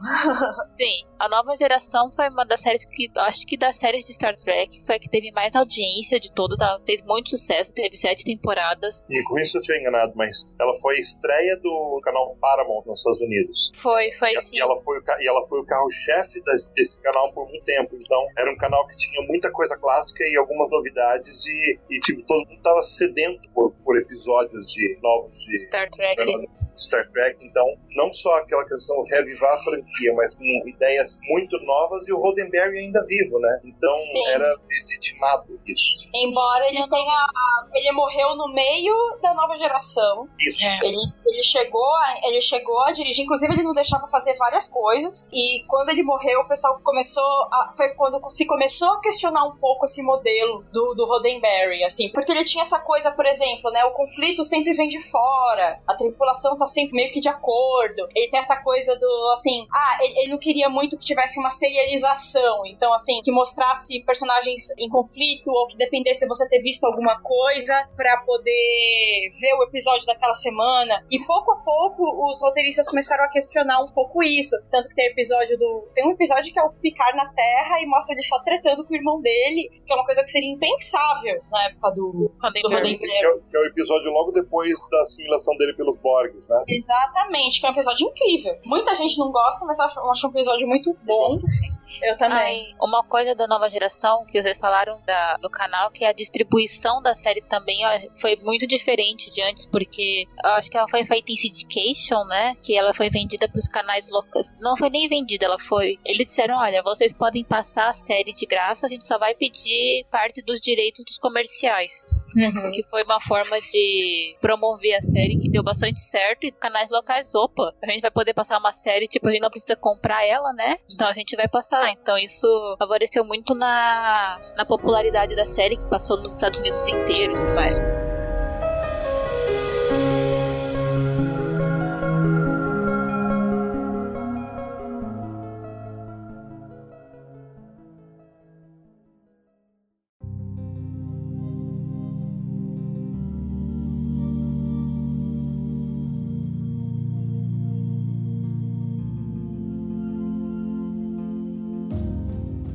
A série fez tanto sucesso, tanto sucesso que ela gerou um spin-off, que foi Deep Space Nine, que é uma Uhum. série que ela não se passava em nenhuma nave, que ela se passava numa base da Federação, na base Deep Space Nine, Numa estação espacial. estação né? espacial. Sim, numa estação espacial. Era só uma pergunta. Delfim, qual é a tua série favorita de Star Trek? De todas? É Deep Space Nine. A minha também. A do Renegado também. Aquela minha teoria ainda tá viva. Que vocês são diferentes versões da Ah, mesma que sacanagem. mas mas o, o quem manda da Deep Space Nine, ele era um capitão, ele mandava numa. numa ele, ele era capitão de uma nave da frota. né? E, Só que e é uma nave, e é uma nave que é destruída numa batalha que acontece num episódio de. Da nova geração. Da Da nova nova geração. E é por Picard isso que ele, ele e o Picard simplesmente não se dão, porque é, é, é justamente quando o Picard está assimilado pelos Borgs. E o pior de tudo é Sim. que quando a nave é destruída, é, o cara tem um filho e uma esposa. Dois estão na nave. Ele consegue fugir com uma dessas naves, captura com o filho, mas a esposa ele não consegue salvar. Então ele culpa o Spock, Picard por Hum. isso. Picard. Nossa, o Spock voltou até agora, né? Até nessas horas só se lembra do Spock, tô brincando. Melhor Spock do que o Hiker, né? Aquelas. Com certeza. É Mas isso, é total- Ai, opa. Não, só ia falar, não, mas é, é, mas é isso. Deep Space Nine é uma série que é, é, é diretamente derivada de, de Nova nova, geração. E esse capitão, que é o personagem principal, Cisco. é, ele, é um, ele é negro. Sim. Meu capitão negro da, da, da, série. da- da série. Também teve sete temporadas, e nessa série a gente já vê desenvolver, como a Petra tava falando agora, né, da quebra desse padrão do Roddenberry de que todo mundo se dá bem. Sim. Porque e ali não tem isso, porque você tem, porque a base, a, a, a estação espacial ela está num planeta que ela quer independência, que é um planeta que quer independência, então você tem diferentes povos, povos que É, não são- se gostam. Não, não, isso são dois planetas. Bajor e Cardácia. Cardácia Uhum. dominou Bajor por um tempo. Então, quando a, a frota chegou ali, ela tá coordenando a saída de Cardácia do, do planeta de Bajor. Essa, essa estação espacial, que é de Space Nine, ela era um, ela pertencia a Cardácia. E ela ficava orbitando Bajor para vigiar Bajor, entendeu? Aí Cardácia libera a, a estação para a frota. Só que Tem aí uma no- analogia, tem uma analogia bem forte com o lance dos nazistas, né, e dos judeus, assim, eu acho. Não sei o que acontece, que manda sair todo, todo o pessoal da tropa, sair de lá. Acho que vai realocar o pessoal, uma coisa assim. Os bajorianos precisam da tropa ali, o Cardápio vai voltar. Aí o que acontece? Eles descobrem uma fenda espacial que leva uma outra parte do universo. É um outro, uma outra parte do universo muito distante, que eles nunca foram lá antes. É muito distante. Aí por isso eles conseguem ficar, eles levam a Deep Space Nine pra perto dessa brecha com a finalidade de ficar vigiando. Aí por isso que eles conseguem fazer com que a tropa continue ali. né? E, o, Aí- e, e- e é uma das coisas mais legais é que to- esse primeiro. Geralmente, episódios pilotos de Star Trek tem essa questão de não desenvolverem exatamente muito bem ah, as personalidades dos, do- dos personagens. E pro bem e pro mal, mas acho que muito mais pro bem, em Deep Space Nine isso acontece, porque há uma questão ah, de fé, de religião colocada na- no primeiro episódio, mas muito mais de fé do que de religião, porque a gente já. Em Bajor também acontece aquela, aquela dobradinha Klingon, né? Religião e política que sempre, sempre dá problema, né? Em si, Uhum. né? Mas quando a questão é só de fé, a fé ah, da pessoa envolve a, a tragédia familiar do Cisco e ele ah, acaba encontrando o- tem eles têm eles têm um elemento na série que são orbes. Os orbes eles permitem o, o contato com ah, seres superiores ou com instâncias superiores que são seres que vivem dentro da fenda espacial e que basicamente permitem que as viagens aconteçam. Por isso que a fenda é Uhum. estável. Então, ele tem uma experiência religiosa ali dentro, uma experiência interior que nem todo mundo tem, é só quando os emiss- só quando os profetas querem, que são chamados de profetas pelo pessoal de Bajor, né? É, o Bajor, Ah, eles e- são deuses deles. Eles são os deuses de, de Bajor. E daí o, essa experiência que acontece no primeiro episódio faz com que o Cisco seja considerado o emissário desses deuses. E essa questão do emissário, que de- hum, na primeira temporada fica até meio nebulosa se vai acontecer ou não, até meio deixada de lado por um tempo, ela acaba sendo decisiva para que a série funcione e para que o Cisco se torne um, um capitão muito mais muito mais fodão do que, na minha opinião, do que qualquer outro capitão que já tenha sido protagonista de série, das séries Star Trek. Muito mais questões para lidar. Ele, ele, ele é mais que um diplomata, sabe? Tem nas mãos dele uma responsabilidade com um planeta inteiro e ele tem que lidar com ditames da federação, como, por exemplo, a primeira diretiva de não, de não influência no- nos povos. E como E, e, e da como bagunça, você lida com faz. tantas questões ao mesmo tempo que você está num conflito interno, resol- eh, em vários conflitos internos resolvendo questões familiares, as- eh, os traumas, sabe? O Cisco é muito firme, né? Ele é muito E- firme. É, o, Isso o, desde- o Picard era mais paternal, assim, o Cisco, uma coisa assim que é- me, me marcou muito nele é que ele não tem medo de ser antipático. Ele, ele é um cara assim, que ele faz o que tem que ser feito, goste ou não goste. Ao mesmo tempo, ele consegue ser duro, mas sempre com um sorriso no rosto, né? Ele é um. Pero sem perder a ternura, Hamas. Sim, é ele. A Deep Space Nine, ela estreou depois da morte do Gene Roddenberry. Só que o que acontece? Criou o conceito dela dois anos antes, até antes dele morrer, e ele, ele é, aceitou, ele achou bom aquilo, passou pelo crivo dele e ele aceitou. Achou bom a, a Deep Space Nine, mas foi ao, ela foi estrear depois que ele já tinha morrido. Há controvérsias de que essa série também teria passado pela mesma história do, do Perdido no Espaço, né? Tipo, que é o, foram mostrar, o Straczynski foi mostrar o pitch de Babylon 5 e daí o Brennan Braga e o Rick Berman copiaram e fizeram uma estação no espaço antes que estreasse Babylon 5 no, no canal Warner, mas são histórias. Uma das maiores contribuições de Deep Space Nine, não sei se é porque eu gosto dessas coisas, mas enfim, foram tipo o desenvolvimento dos Ferengi. Porque os Ferengi eram uma raça muito merda na nova geração. Eu amo a nova geração, mas eu, eu odiava os Ferengi na nova geração, achava eles extremamente estereotipados. E eles viram uma discussão muito interessante em Deep Space Nine, porque eles viram uma, discu- uma discussão sobre o que é o capitalismo. Porque os Ferengi são uma raça comerciante, basicamente comerciante. E to, todas, a religião deles gira em torno de, de lucro. É muito interessante. E, né? e- a Bíblia e- deles são as regras de aquisição que É, as regras de- esse livro não existe. Ele precisa ser editado. Ele é muito interessante. É muito. É, não, é, é super inteligente. E a gente tem aí o, o Quark, né? Que é o, o barman do, da, da, da Deep Space Dono. Nine. Não, ele é o dono de um bar. Aí É, ele é o dono do bar.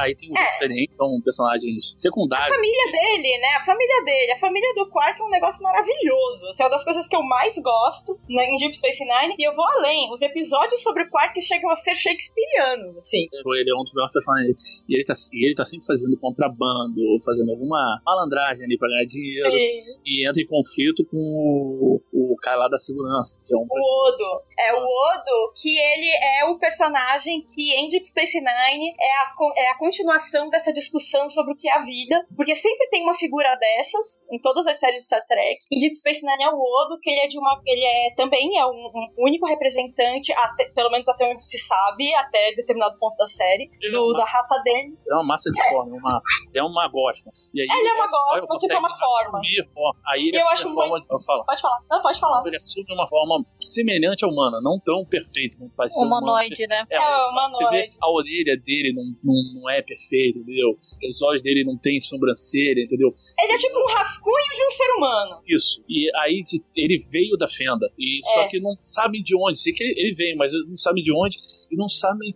Não vem um outro como ele, entendeu? Não encontraram nenhuma outra forma de vida com ele. E, E ele é muito faz- interessante, porque, ele tipo, um ciclo- opa, ele tem um ciclo de 30 horas, uma coisa assim, que aí ele, ele tem que voltar à forma de Gosma e ficar na forma de Gosma por tanto tempo. Aí ele fica lá no É, tem pau. que descansar. tem que descansar pra poder depois voltar, né? É que ele toma uma forma, aí, por exemplo, os caras lá conspirando, ah, vamos matar um quem e tal. Aí saem, aí tem tipo assim uma cadeira, a cadeira vira ele. Ele tá lá É. disfarçado de cadeira ouvindo tudo. Aí o Ferengue tá lá, vou roubar não sei o que e tal. Aí ele tá disfarçado um quadro atrás do Ferengue. É isso aí, eu achei legal essas coisas. Ele Mas é tipo uma um coisa eu- doppelganger, né? Tipo, sei lá. É, mas uma coisa que eu acho muito legal é que ele é tipo Data ao contrário. Enquanto, enquanto o Data é fascinado com a condição humana, o Odo acha tudo uma merda. o Odo acha tudo uma bosta. Ele é assim, porra, ele, ele meio que odeia ter que se passar por humano, porque ele acha muito bosta, assim, é muito engraçado. Ele é muito cínico.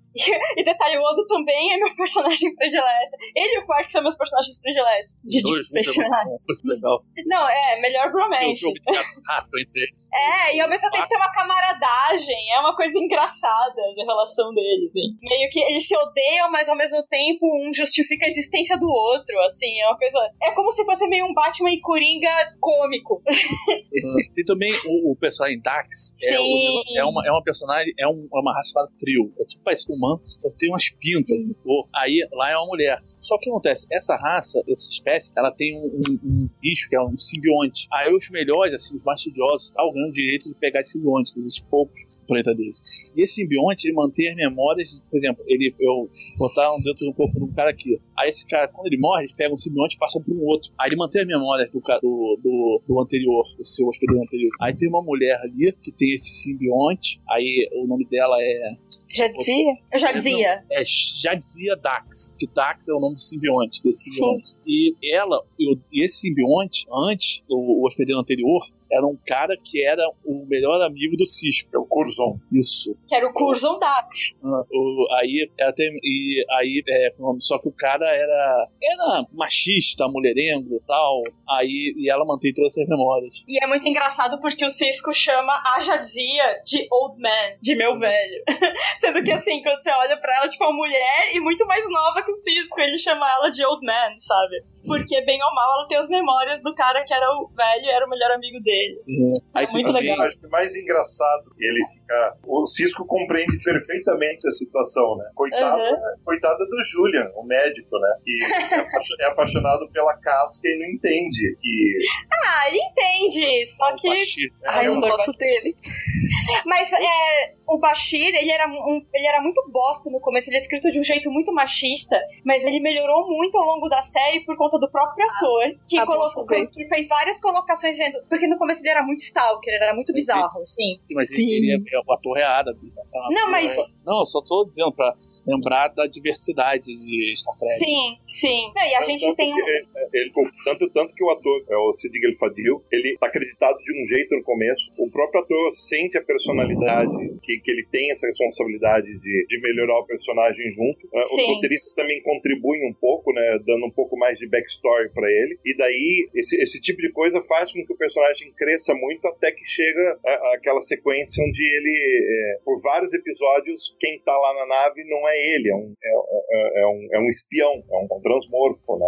E, e, você não tá, e você não sabe disso, né? E, e isso vai criando vários, vários nuances, né? Mas eu acho que o que define melhor o Bashir e, e vai deixando ele mais profundo é o relacionamento dele com o Garak, com o cara da Cielo da estação. É o, é, o Garak é um alfaiate, né, da, da estação, que ele é dessa raça que dominava a galera ali. E ele, ele sempre fala assim: ah, não, eu sou apenas um humilde alfaiate. Só que todo mundo, tipo, rola um papo, rola um boato na nave de que na verdade ele é um espião de Cardácia. Só que aí sempre dá uns, umas dicas, assim, como quem não quer nada, assim, solta no ar, né? Tipo, mistério é. Bashir. É, ele, ele. Eu adoro ele, ele, a relação dele com o Bashir, porque parece um gato brincando com o rato, sabe?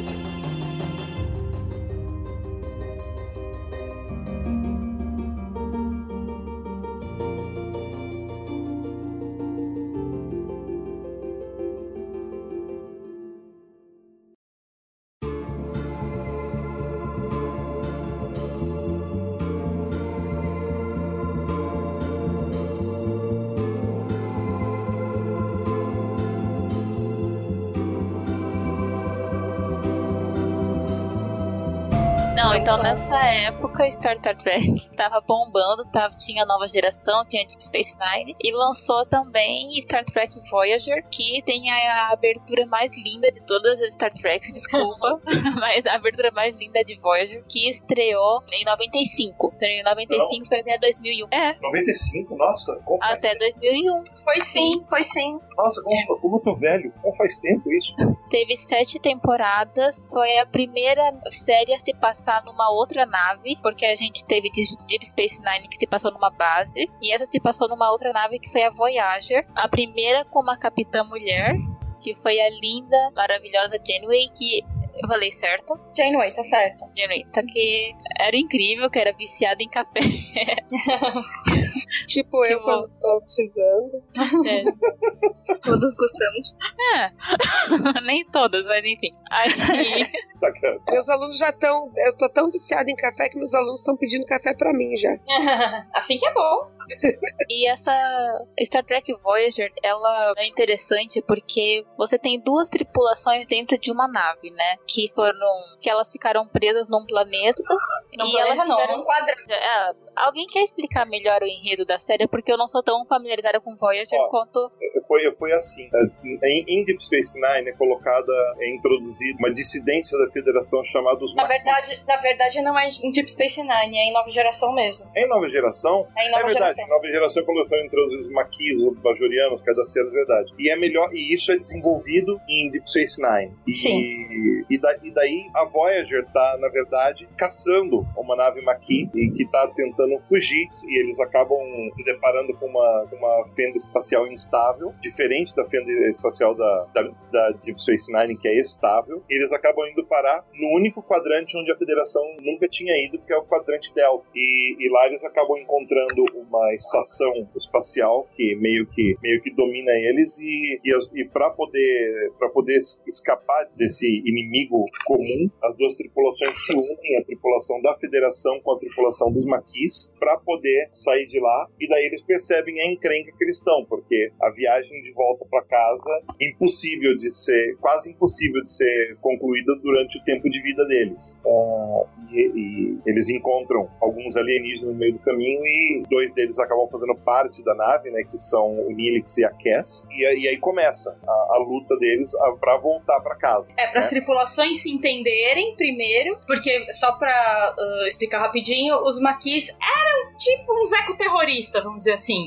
Era um pessoal que, que, que não tinha medo de ser meio radical por causa de uma causa. Então eles têm maneiras bem pouco ortodoxas de, de lidar com situações. E a galera da federação, né? Que é super certinha e segue regras e tal. Então uhum. o primeiro passo é eles fazerem, eles se entenderem para poder alcançar esse objetivo em comum, né? Para poder entender melhor, se você quiser fazer uma relação em casa, os maquis são uma espécie de separatistas, porque, uhum. porque eles têm uma questão com colônias que acabaram ficando no acordo da Federação Cardácia do lado de Cardácia. E eles não aceitam ficar sob o jugo de Cardácia, né? Eles querem autonomia. Sabe mais ou menos, bem mais ou menos isso está acontecendo agora entre Catalunha e Espanha. É mais uhum. ou menos o sentimento deles, eles são os catalães. Mas, é, mas tipo, isso é pouco pouco pra entender. A questão é bem mais complexa do que isso na série de Star Trek. Sim, então você tem essa tripulação que é desse povo que eles não abraçam a federação, que eles querem separar e eles têm que conviver com uma tropa da federação pra poder voltar pra casa. E as E duas federações. Débora, e o único jeito deles se entenderem, o acordo que eles fazem, é que os dois capitães da nave comandam, apesar da capitã da nave, por ser uma nave, da- a, a nave da Federação é que resiste. Uhum. Então a capitã da nave continua sendo a Janeway, mas o primeiro oficial passa a ser um Maqui, que é o Chakotay. Sim. Então, então, que é um, um ex-oficial da Federação. Então ele entende como funcionam os procedimentos, mas a nave em si já começa funcionando. Ela não é uma nave da Federação típica, sabe? Sim. Ela não funciona de- ao modo tipo da Federação. É uma situação completamente diferente, nova, e para situações novas, novas soluções. Até porque tem aquela questão de que na nave dos Maquins você tem, às vezes, tripulantes que são mais qualificados do que o da federação. Mas Sim. como é que você dá pra ele um cargo maior, sendo que ele não teve aquela carreira na frota, não teve aquela. sub- Entende? Não, não passou pela hierarquia dos cargos. Entende? Como é que eles têm que equilibrar esses dois lados? De que uns estão seguindo as regras da federação, outros não. Como é que você Sim. coloca o talento sobre o esforço, né? Fora que a própria situação, o contexto que faz com que eles estejam ali naquele momento, faz com que você tenha episódios de intolerância, você faz com que tenha episódios de conflito e principalmente você tem um elemento que eu, no começo eu não sabia se ia ser usado, mas eu, quando, quando foi revelado eu achei maravilhoso que é um elemento de espionagem que que é, que é inacredit- que é ina- inacreditavelmente legal. É uma, é uma das coisas bacanas do começo da Voyager. né? Que, é, só, só colocando, é um começo um pouco difícil, porque os vilões são meio lixosos, assim. São meio blé, né? São meio merda, são um Saiyajin genérico. tipo, a gente são um Saiyajin genérico. Desculpa, Não, até a é não. parecida. Tipo, mas melhora muito. E isso é uma colocação que eu queria fazer, porque eu acho Voyager uma série muito injustiçada. As pessoas falam muito mal, muito, muito, muito fã, assim, fala mal, diz que é uma série bosta, porque os personagens não são originais e não sei o quê. Mas é claro, sempre, sempre tem a piadinha machista, né? Oh, oh, a primeira capitã mulher fez a nave se perder, oh, oh, oh. sendo que a nave não se perdeu, ela foi abduzida Uhum. vale dizer. E assim, mas assim, realmente os arquétipos do- dos personagens não são os mais originais, porque a gente tem lá um vulcano negro, né? A gente tem lá os alferes, a gente tem um personagem que é o Paris, que é tipo o loirinho meio rebeldezinho. Não são arquétipos muito originais, mas são as melhores histórias. Eu acho que Voyager traz algumas das melhores histórias, quase não tem episódio ruim, porque assim, por mais que eu ame Star Trek, é aquela coisa, é, Star Trek não sabe brincar, ou é muito bom ou é muito ruim. Tem uns episódios muito mico na nova geração, em Deep Space Nine, é, volta e meia tem. Lembrei agora daquele episódio horroroso que o Wesley se apaixona. Não, ah, eu nem acho esse episódio tão horroroso. Eu Ah, acho que eu existe vencido. Não, eu, eu acho válido, assim. É porque o, o personagem do Wesley é complicado, mas não cabe aqui falar sobre ele. Só pra resumir, o Wesley é o menininho da, da, da nova geração e tem um problema muito sério, porque o pessoal odeia ele, mas a verdade é que eu, enquanto roteirista, observo que ele não funciona justamente porque o ator, ele tem tipo 14 anos e escrevem o personagem como se ele tivesse 10. É. E isso é um problema. Se você, se você assiste Big Bang Theory, ele é o Will Wheaton, ok? É, é, exatamente. O famo- Tá. Que detalhe, né? Coitado. Ele é colocado no Big Bang Theory como se ele fosse um escroto. E ele é uma gente boa na vida real. Mas voltando pra Voyager. É, Voyager, assim, Não, não, não, não. tem. Oi, É, o quê? ele não é o Will Wheaton, não. É não, sim. é. Wesley Não, não. Crusher, estão falando do Wesley Crusher, Ah, tá. Você tá falando do filho da doutora Crusher. da, da Beverly. É. Isso. Ah. É engraçado quando o Data aparece em The Big Bang Theory. É, porque, tipo, ele tá como ele é, porque o Brent Spiner é chatão. Eu amo ele, mas ele é chatão, assim. Mas vamos voltar pra Voyager, senão, senão o podcast não vai pra frente. Eu acho Voyager uma série muito injustiçada, as pessoas, tipo, têm um ranço dela, mas eu, assim, eu acho que ela traz as melhores histórias, quase não tem episódio ruim. E vale lembrar que foi onde o Brian Fuller trabalhou, né? Foi a Exato. série onde o Brian Fuller trabalhou, o Brian Fuller que deu aí o pitch pra Discovery. Sim, eu acho que, como posso dizer, Star Trek ela sempre teve essas questões de mostrar dois povos diferentes trabalhando juntos, tal, tal, mas era sempre muito idílico, né? Era o russo e o americano, eles são todos amigos, sempre foi assim, né? Um tanto utópico. Aí em Deep Space Nine, em Voyager, eles colocam de uma forma mais crua, né? De que são povos que eles têm diferenças ideológicas e que isso para eles superarem isso é difícil. Não é aquela coisa tipo, ah, ok, a gente vai, né, colocar as mãozinhas. Sim, eles têm uma luta interna para poder superar suas ideologias, superar suas coisas para poder trabalhar em um, num bem maior. Então acho que elas, elas conseguem dar muito mais contornos para essas questões, essas diferenças. Não é uma Isso. coisa tão utópica. E, e só para pincelar, já que a gente é um ponto que a gente tá voltando sempre, de novo o lance da representatividade, como sempre dando passos. Então em Voyager a gente tem um elenco muito diverso, porque a gente tem a primeira capitã mulher, a gente tem o primeiro vulcano negro, o imediato Chacota e ele é descendente de índios americanos, a gente tem um alferes louro e um alferes é, oriental. E na engenharia a gente tem a Belana, que é uma meio Klingon, meio humana, mulher também, na engenharia. Quão importante é colocar uma mulher numa posição científica, numa posição que tem a ver com ciências. Lembrando que a Janeway ela é uma ex-oficial de ciências também. E a e Klingon. Não, a Belana é Klingon, a Janeway é humana mesmo.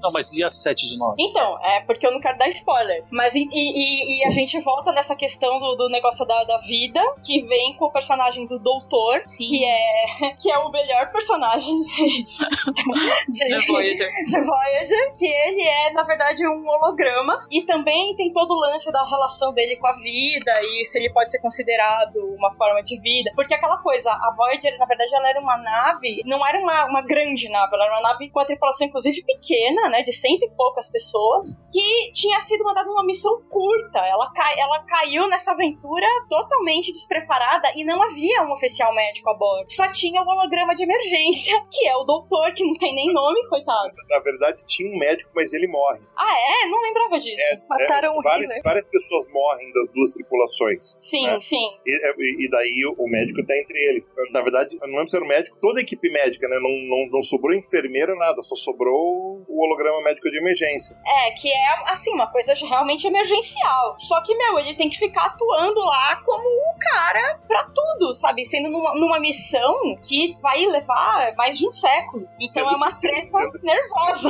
Sendo que ele só é funcional dentro da enfermaria, né? Porque Sim. os editores de holograma só funcionam lá dentro. Né? Exato. Aliás, aliás, eu queria traçar um paralelo, porque o grande trunfo do, do Blade Runner novo é justamente um, um, o personagem que é uma inteligência artificial muito, mas muito parecida com o, o Doutor, que é a Joy, né? Uh, se, você, você... Olha os spoilers que eu não vi, Não, não, sem spoiler, sem spoiler. Se vocês forem no cinema, vão, vocês vão ver o que é a Joy, né? Que é um passo além criado do, do Denis Villeneuve na construção do universo do Blade Runner 2049, mas aquela questão de Star Trek tá sempre à frente de discussões, né? Todo mundo fala, ah, Sim. Star Trek é aquela coisa tracker, sempre, sempre essa coisa, como assim tracker, uh, Star Trek é sempre inovador tal? O Doutor e essa discussão toda, já tem 20 anos essa discussão, sabe? Uhum. Sobre o, o, que é vida, se, e as formas de vida, sabe, são, são infinitas, e, principalmente as formas artificiais. Achei interessantíssimo como ele, de certa forma, tem um pouco, volta a preceder assim, um pouco do Data, mas de uma forma totalmente diferente. Essa coisa é, da, da, é, inteligência é, artificial. É porque as questões são outras, né? Porque o, é. o Data é um ser físico, o, o Doutor, ele é um programa. Ele é um holograma, né? Não, mas ele, ele, é essencialmente um programa que Sim. se materializa. Hologramas são programas, hologramas não Sim. são físicos, ele é puramente Sim. software. Então, Sim. ele é um ser que é um software. Olha que coisa até louca. Porque, até porque eu acho que essa questão né, da, da vida desses seres que não são biológicos, eles vão se refletir, no caso ali do doutor, nesse contexto nosso, mais um pouco mais atual, que é Voyager, como que a tecnologia ela está ficando cada vez menos física, né? Você Sim. vai ter, assim, bom, hoje, né, que que é? Coisa sem fio, conexão wireless, Bluetooth. Você não tem mais o, o, o físico praticamente ali, né? Claro que você tem que ter para funcionar, mas assim, você não vê mais tanto, né? A ideia é que cada vez os aparelhos sejam mais discretos, menores tal, né? Então acho que o, o doutor vai meio que nessa visão de mundo, assim, já até um pouco bem mais antecipado. Sim. Mas é meio que nessa pegada. E eu já quero até puxar um pouco mais, né? Que isso a gente já volta para lá para 1965, no primeiro piloto rejeitado, né? Pela NBC, que já falava da vida como sendo aquela a consciência não ao corpo. Uhum. Que o corpo seria, entende? Limita, é uma limitação que nós vemos. A gente entende a vida pelo corpo, mas ela não é isso, ela é a consciência, né? Uhum. E entende, já foi aquele episódio que foi considerado cabeça demais. E realmente é cabeça, era muito cabeça. E que em Voyager, o quê? Uns 40 anos depois, quase 40 anos depois, 30, 40 anos depois, ainda já tinha essa discussão, né? O que é a vida? Porque você tem um personagem que não tem corpo. Não tem, mas ele tem uma consciência. Ele, né? Então ele não é vivo. Uhum. E a gente tem por último uma outra personagem que também volta pra isso, que é o Renegado, falou da 7 de 9, que é uma personagem incrível, que eu acho uma personagem maravilhosa, é uma das minhas personagens prediletas também de, de Voyager, que ela é uma ex-Borg. Que os Borgs, eles são tipo os Cybermen, né, de, de Doctor Who. Eles são, são seres que vivem assimilando outras criaturas. São seres artificiais, né, robóticos, que assimilam criaturas vivas e... Homem ciborgue. É, transformam em ciborgues e eles, tipo, assimilam o que tem de melhor da cultura e joga fora o resto e aquilo vira parte da coletividade Borg, assim. E é meio como abelhas, né? eles falam muito desse negócio da coletividade. E a, e a Sete é uma Borg que ela é tirada, ela é, ela é cortado o vínculo dela com a, com a coletividade e ela tem que reaprender a ser humana. Eu acho muito interessante porque, na real, sendo muito sincero, essa personagem foi introduzida, na verdade, só porque a atriz era uma gostosa. Só Ela que. foi por fins comerciais do mesmo jeito que o, que o Chekhov. Exatamente. Só que a personagem é extremamente bem escrita e nem acho que rola alto fanservice dela. Assim, tirando ela usar uma roupa colada, até que a série é bem respeitosa, assim, com ela. E eu acho uma personagem incrivelmente bem escrita, principalmente os episódios que juntam o melhor de dois mundos, né? Que é ela e o Doutor. e aí fica maravilhoso. Ela, ela foi assimilada pela, pelos Borges quando ela tinha seis anos. Aí Sim. quando ela foi libertada, ela passou quase a vida toda dela com Borg. É, então ela não sabe praticamente nada sobre, sobre esse ser humano, Ser né? humano. É muito interessante. E muito interessante justamente como tanto ela como o doutor, que são dois seres que não. É, o doutor que não é humano biologicamente e ela que é humana biologicamente, mas não mentalmente, vamos dizer assim. Eles. Como, como é a diferença entre eles? Até porque chega um ponto em que o doutor vira meio mentor dela. Ele, que não é humano, ensinando pra ela skill social, sabe? É muito interessante.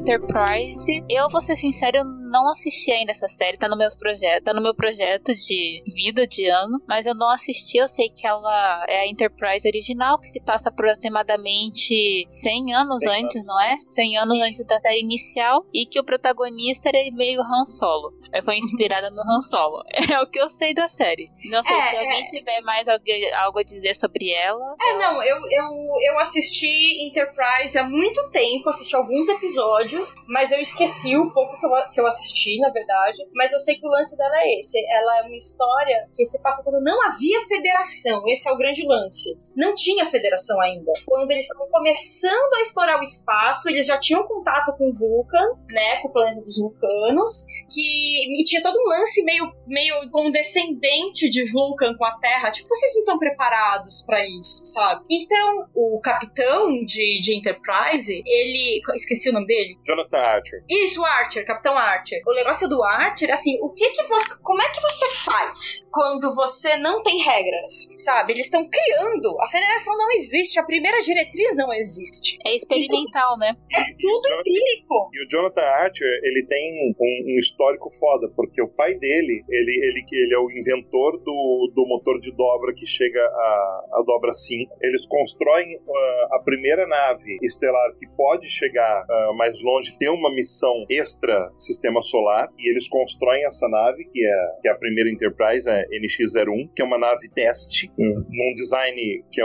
que é familiar pra gente, mas completamente diferente dos designs que existiam até então para naves da Terra. E eles acabam tendo que ir pro espaço porque eles acabam, no episódio piloto, um Klingon cai na Terra. E eles não sabem o que é que tá acontecendo e eles acabam tendo que enfrentar o espaço para levar esse Klingon para casa. É, toda aquela ingenuidade, né? Ó, vamos levá-lo para seu planeta natal. Tipo, não faz ideia do que é um Klingon. Exatamente, não, é, o primeiro, é o primeiro contato. Então, ah, Isso é a maior boa intenção, né?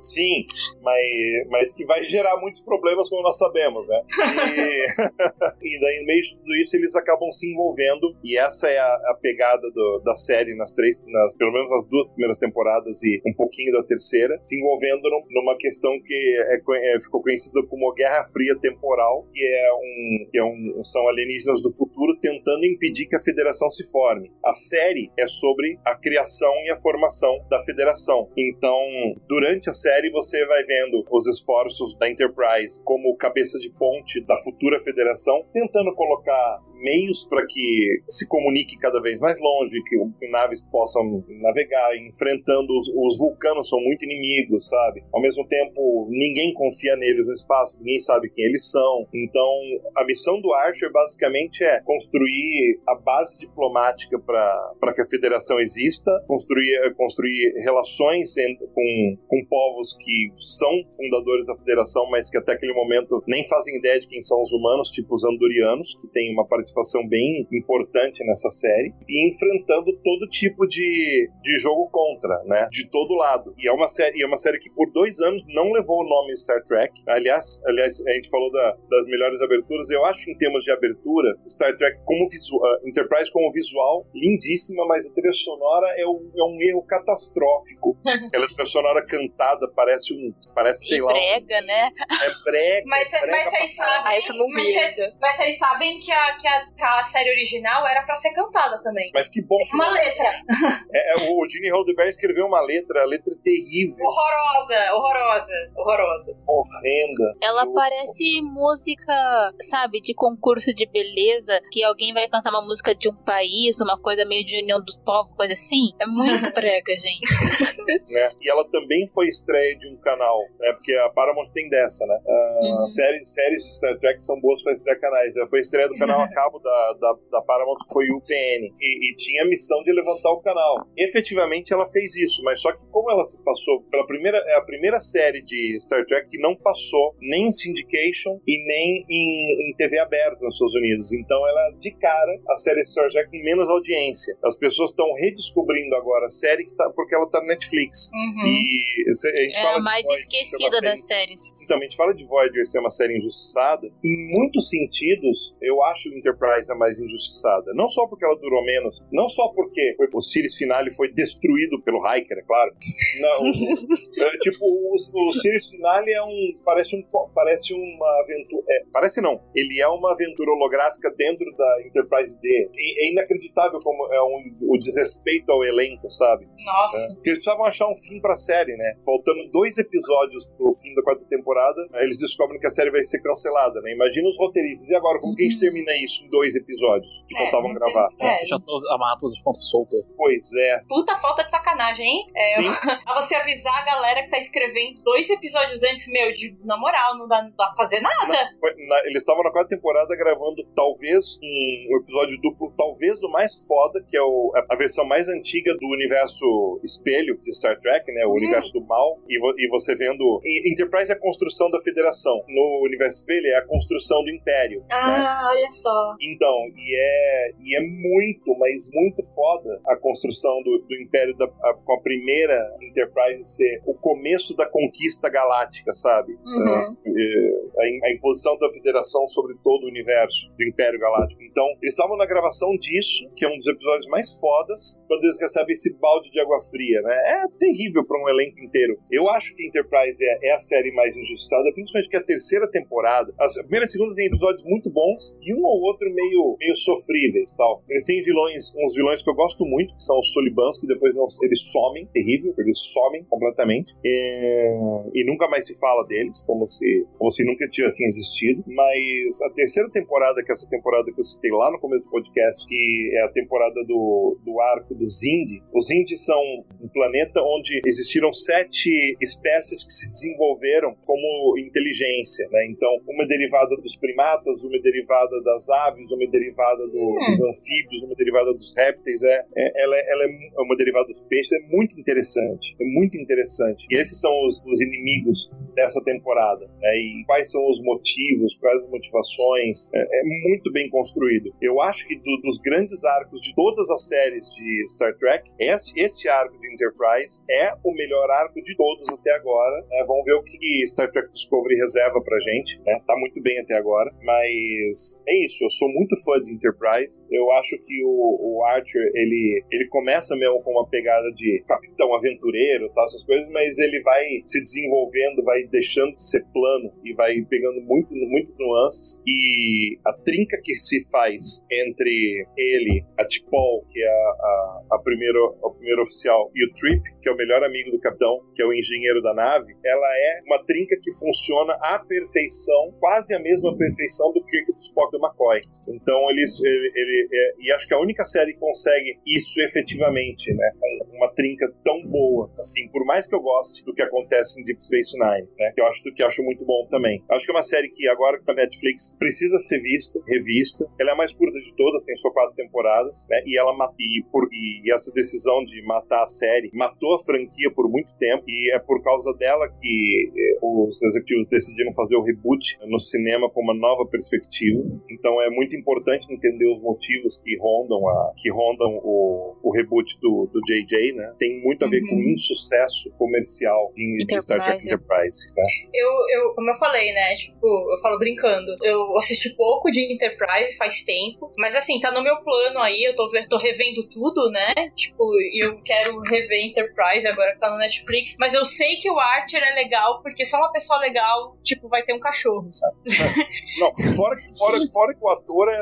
Eu, eu gosto muito do ator, que é o Scott Bakula. Ele tem, ele tem uma série que é muito interessante. Que quando a Netflix, a Netflix começou no Brasil, tava lá, agora saiu. Torço pra que volte um dia, que é uma série chamada Quantum Leap. No Quantum Brasil, Leap. Chamou, no Brasil chamou Contratempos. Eu acho. O personagem dele chama Sam Beckett. Eu, eu acho simplesmente incrível o, o, como eles conseguem fazer de uma série com baixo orçamento roteiros tão criativos e foi a série que, que lançou tanto, eh, que lançou o Scott Bakula e, e trouxe de volta para televisão o Jim Stockwell, que é que talvez vocês uh, lembrem que ele é um, um, ator que tem um papel pequeno, mas muito interessante, por exemplo, no Veludo Azul do David Lynch. Né? Ele é um, um ator muito muito legal e ele faz um, um, cara que ao mesmo tempo é um ser humano na, na linha de tempo normal onde eles vivem, ele e o Sam são amigos, mas enquanto ele está viajando pelo tempo corrigindo coisas, ele é só uma projeção holográfica, que é o UOL. Ideias muito boas estão ali, né? É uma série favorita de muita gente que gosta de ficção científica, mas que gosta, mas que ao mesmo tempo gosta de séries leves, né? É uma série muito leve. E daí trazer o Scott Bakula pra Enterprise acho que foi um baita acerto. Só que nem tudo dá certo vida, fazer o quê? Pois é, pois é.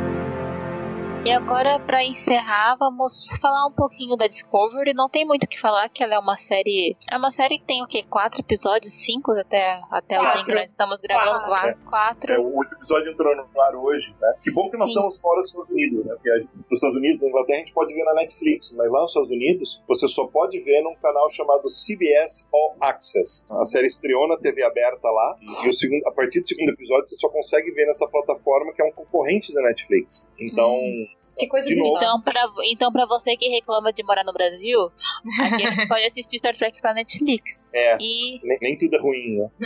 Alguma É, coisa tinha que ser boa, né, gente? Sim. A Star Trek Discovery, ela estreou uma série 12 que, após 12 anos, tem uma, uma série de Star Trek, estreou Star Trek, Star Trek Discovery, que tem um formato bem diferente das, das- de todas as séries anteriores a elas, porque você não tem um capitão sendo o protagonista da, da série, você vê que a protagonista é uma oficial que não tem patente, a primeira protagonista mulher negra, que ela segue o, o formato seriado, que não é procedural, que você vê que é uma his- história que está sendo contada perto desses, nessa temporada. É, não são capítulos que você fecham em si mesmos, né? Tipo, Sim, você tem que você é como se fosse uma novela que você tem Uhum. que ir assistindo. E também ela é uma série mais densa, apesar de Deep Space Nine ter sido a, a das séries anteriores a mais densa, né? É muito, ela é mais dark. Você vê que os personagens não não tem aquele ar idílico, não tem aquele ar, nossa, vamos superar e vamos fazer as coisas. Você vê que realmente eles estão numa nave porque alguns porque tem que estar, porque foram convocados, como é o caso do engenheiro-chefe que ele tá lá, do cientista lá, porque ele tá lá porque enfim foi levado, porque tá em guerra. Você vê que a guerra tá desestabilizando bastante as pessoas que estão levando a tomar atitudes drásticas. né? duvidosas, é. Duvidosas. Duvidosas. de- E tanto, tanto, É. tanto- tanto é que a, pro- a protagonista da série, sem dar spoiler, ela é, ela é peça-chave nessa guerra toda. E ela tá convocada para fazer parte da nave, da- dessa missão da USS Discovery, porque o capitão precisa de alguém como ela, né? E basicamente é, o que você precisa saber sobre o comando dessa nave é isso. As pessoas que estão lá estão lá porque o capitão precisa, na cabeça dele. Tudo lá é necessário. Sim. É um dos primeiros. é, Uma das, a primeira série de Star Trek que eu acho que eu diria que vai completamente contra o ideal do Roddenberry, assim, o formato que o Roddenberry instituiu. Que é bem ou mal, é, a- sempre tinha alguma quebra, mas no geral tinha um- um- um- um tom, né? Nossa, essa série tá muito diferente mesmo, assim, essa coisa do perigo que vem de fora é, não acontece, tipo, a própria tripulação já tem problemas e coisas complicadas rolando lá dentro, o tom é sombrio, não tem muito. O primeiro episódio já fala sobre, sobre isso, é uma, uma- um- bom, é a primeira série de Star Trek que a gente fala abertamente sobre guerra. Sim, os Klingons Sim. também têm se explorado essa divisão interna que tem dentro deles, que não é que eles têm as casas e que tem as divisões, que é um povo que tem. Eles são preconceituosos com os de fora, mas também são preconceituosos dentro deles. Uhum. Eles também é um povo bem complicado, mas você também, de certa forma, você entende o porquê deles guerrearem, porque eles querem se manter fiéis, eles não querem ser mudados, porque eles, eles acreditam que a federação vai mudar a essência deles, e para eles eles querem a guerra é uma forma deles deles conservarem sua é aquela questão da a soberania da raça deles. Eles não querem mudar, eles não É, querem. Eles não querem perder a identidade, né? Eles não querem perder a identidade.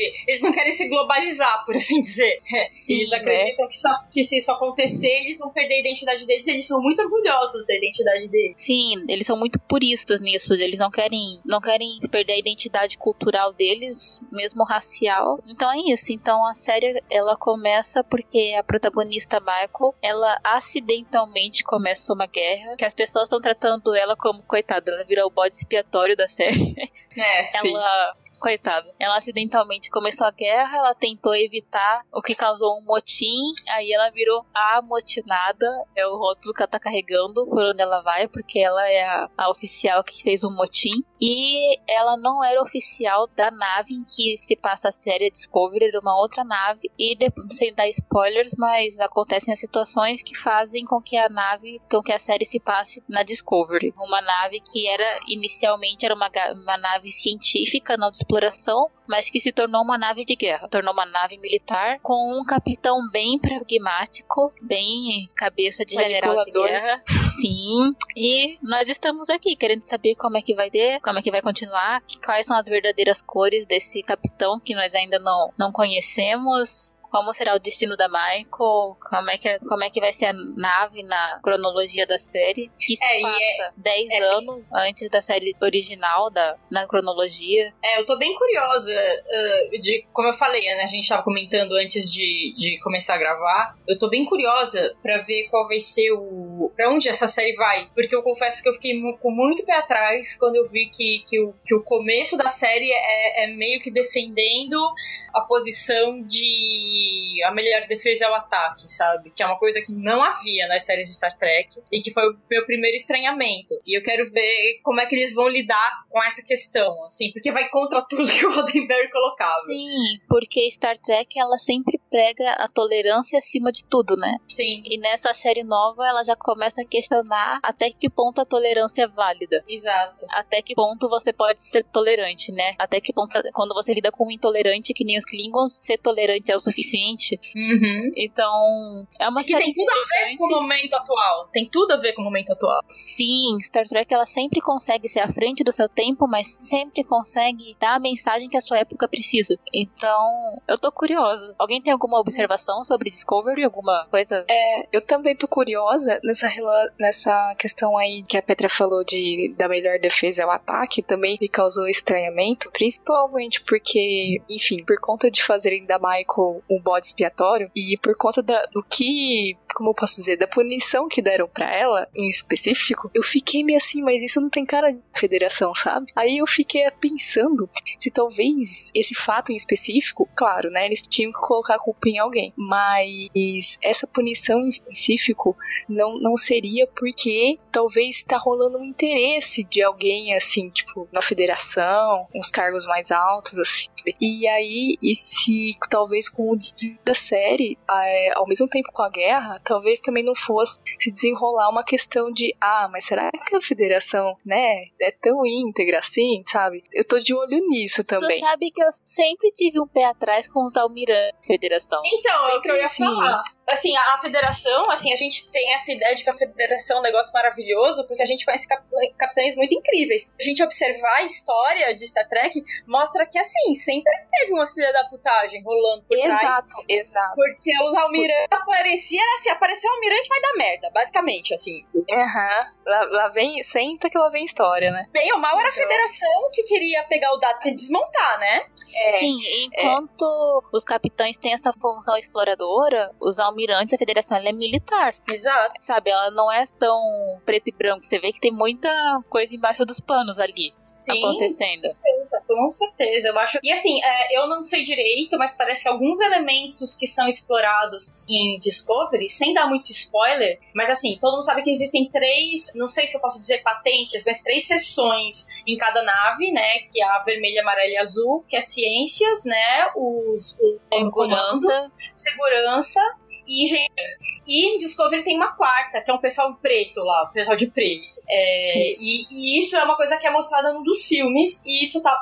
Que é justamente essa galera da Zona Cinza aí, tipo, que, que faz umas coisas que não são muito bonitas. E isso tá, tá aparecendo, e ninguém sabe ainda qual que é a deles em Discovery, mas eles estão lá. Sabe? Então, eu, por um lado, é interessante eles é, explorarem isso em Discovery, é, apesar de bem contra o modelo até hoje, mas eu acho interessante eles estarem mostrando, porque isso, de certa forma, não vai contra o cânone, porque sempre teve implícito. Mas eles, pela primeira vez, estão explorando eh, declaradamente, por assim dizer. Sim, eu acho que aquela coisa, a guerra, ela sempre mostra o pior das pessoas, né? É. E a gente sempre conhece Star Trek, tipo, querendo ou não, ela não- nunca, como se você nunca explorou a guerra. É sempre antes da guerra ou após, ou uma coisa tipo, ah, a gente de vez em quando tem uma guerra, entende? Algo assim. Mas Uhum. essa guerra, mas essa guerra de que tá todo dia morrendo muita gente, e que é matar ou morrer, é sobrevivência. As nunca tinha sido explorada assim, Star Trek. É porque os conflitos maiores, assim, até poderia ter, assim, umas, umas trocas, né, de umas, umas cenas de ações, assim, mais, né, de, ah, dispara na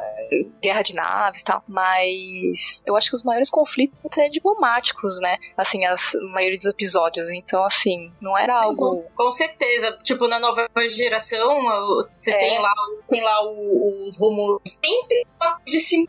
É o lance das fronteiras, que, que não tá delimitado, porque eles não querem fazer parte da federação. Ao mesmo tempo, quando pegam os romulanos no, no- né, tipo, no, no flagra, sempre tem um, um lance político. Eles, ah, mas é muito. De vez em quando eles abogam, mas sempre tem umas conversas, sempre meio não declarada, assim. Quando em Deep Space Nine, o lance de Bajor em Cardácia, bem ou mal, a série se passa depois que a guerra entre Bajor já aconteceu, né? Tipo, o pior já aconteceu. E eu quero comentar algo sobre Star Trek Discovery, que eu já tenho meu personagem favorito, que é o Saru. Já... Sim, aquele departamento vai dar muito estreita. Aham. E... É muito legal, foi uma raça que nunca tinha aparecido em Star Trek. O Doug, né, que faz, que é o, o cara que fazia o Fauno, do Labirinto do Fauno. O Abe Sapiens, do filmes do Hellboy, né? E ele é, é, e é a primeira vez Ele que, que aparece. É ele, é o Doug Jones. E, e pela primeira vez com um personagem que fala. e é muito legal. E ele fa- é, foi uma declaração que ele deu, que ele ficava muito feliz que ele ia, não ia precisar fazer algo que já foi feito. Ele podia criar um representante de uma raça completamente nova, assim. Muito legal pra ele. como- Sim, e Star Trek Discovery, uma preocupação que eu tô tendo é que eles vão mostrar aquele vilão da série clássica, tô com o nome da série da ponta da língua. Khan? Aquele que é engra... não, o que é engraçado. Mud. O Mud. Sim, eles vão Mud. Cuidado, Star Trek Discovery, que vocês estão pisando em solo sagrado, porque o Mud é um dos vilões mais populares de Star Trek e um dos mais icônicos. E eu não sei se vale a pena mexer. Uma coisa é mexer com Klink, outra coisa é mexer com Mud. Então, O Mud tem aquele episódio lindo da, da, da série clássica. Ele tem um episódio que é tão lindo quanto na série animada. E ele é um dos personagens que, no universo expandido de, de Star Trek, que não é reconhecido oficialmente como canon, nem tudo é reconhecido, aliás, tem uma série de livros sobre o Mud que é simplesmente incrível, né? Então ele, ele é um dos personagens favoritos, mas justamente por isso eu acho que a gente merece uma chance de ver como é que ele começou essa sua vida de tretas, né? Porque vocês. de porque vocês é é um detalhe, um detalhe, por favor, não pense um spoiler, por favor, eu preciso dizer, tá? Mas tem um bichinho na, na cabine do, do Lorca, o capitão, Sim, e vocês vão reconhecer que não, que não tem a ver com Mud, mas será que tem? Porque na Uhum. clássica não tem. Eu não sei, eu não sei. Me dá, o que me dá a impressão é que o Mud, ele é, assim como todo mundo nessa nave, o Mud, ele é alguém valioso pro Lorca. E talvez por isso ele apareça. Porque se o Lorca não tá, não tá fazendo tudo pelo livro da Federação, qual seria o problema dele em lidar com contrabandistas? verdade. Verdade. É isso. Queria só, por curiosidade, também falar que o Mud, ele é citado, tem referências ao Mud nos, nos filmes do reboot, entre aspas, também no terceiro, eu acho. Terceiro, segundo, não lembro. Do Khan, segundo. Ah, sim, sim, é verdade. É. Ah, eu queria esquecer esse Meu, achei. É que eu vi recentemente, então eu lembro Ai. ainda. Eu O revi. terceiro eu gosto, mas o segundo eu acho bem bosta esse filme. Ai, o terceiro é o piorzinho. Eu- é mesmo. Ai, nossa, eu adorei o terceiro. Eu, acho. amo é o bom. Sem Fronteiras. Então, por- eu acho o terceiro, porque como ele foi escrito pelo Simon Pegg, que ele é fanzaço da série, eu acho ele muito representativo, ele é muito episódio da série, só que com Mais elenco do raiz. filme.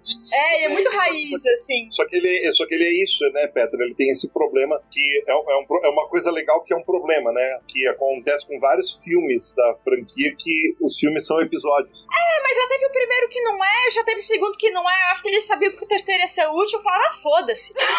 Sabe? É, e vai ser o último. né? Ah, foda-se essa merda.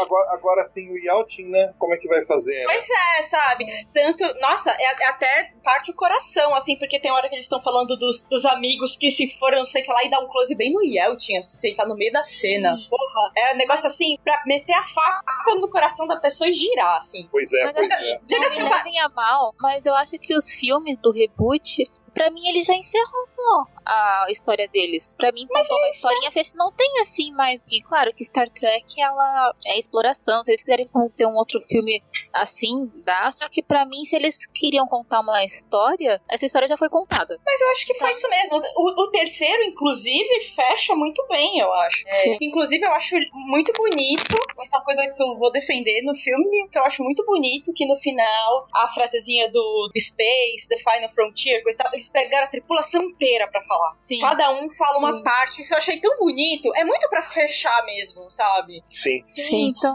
Ai, sem contar que a homenagem ao Nimoy ali também, nossa. Sim, Não, tem várias mim- coisas lindas. Pra mim, Sem Fronteiras encerrou tanto essa trilogia, Trilogia. de filmes quanto homenageou o antigo. Pra mim, Sim, encerrou bem.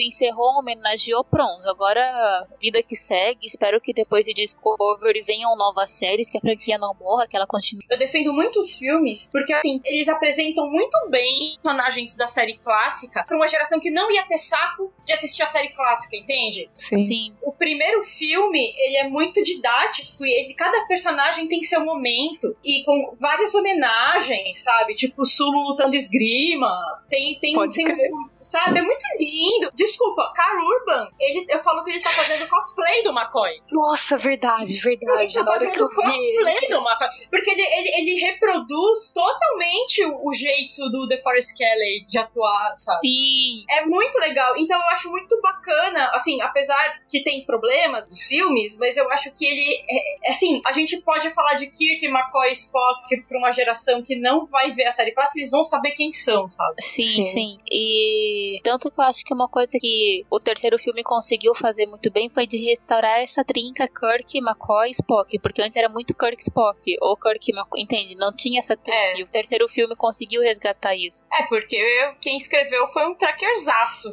Foi o Simon Peck, né? Assim, o Simon Pegg, ele é o, o Scott. E ele é super fã. Inclusive, tem umas coisas meio engraçadas. Meu, tem, tem uma parte que aparece umas pedras que claramente são isopor, sabe? Tipo, eles fizeram pela piada, assim. mas enfim, mas eu, eu acho que os filmes têm seu valor. Apesar de eu detestar o segundo, eu acho que eles têm seu valor, assim.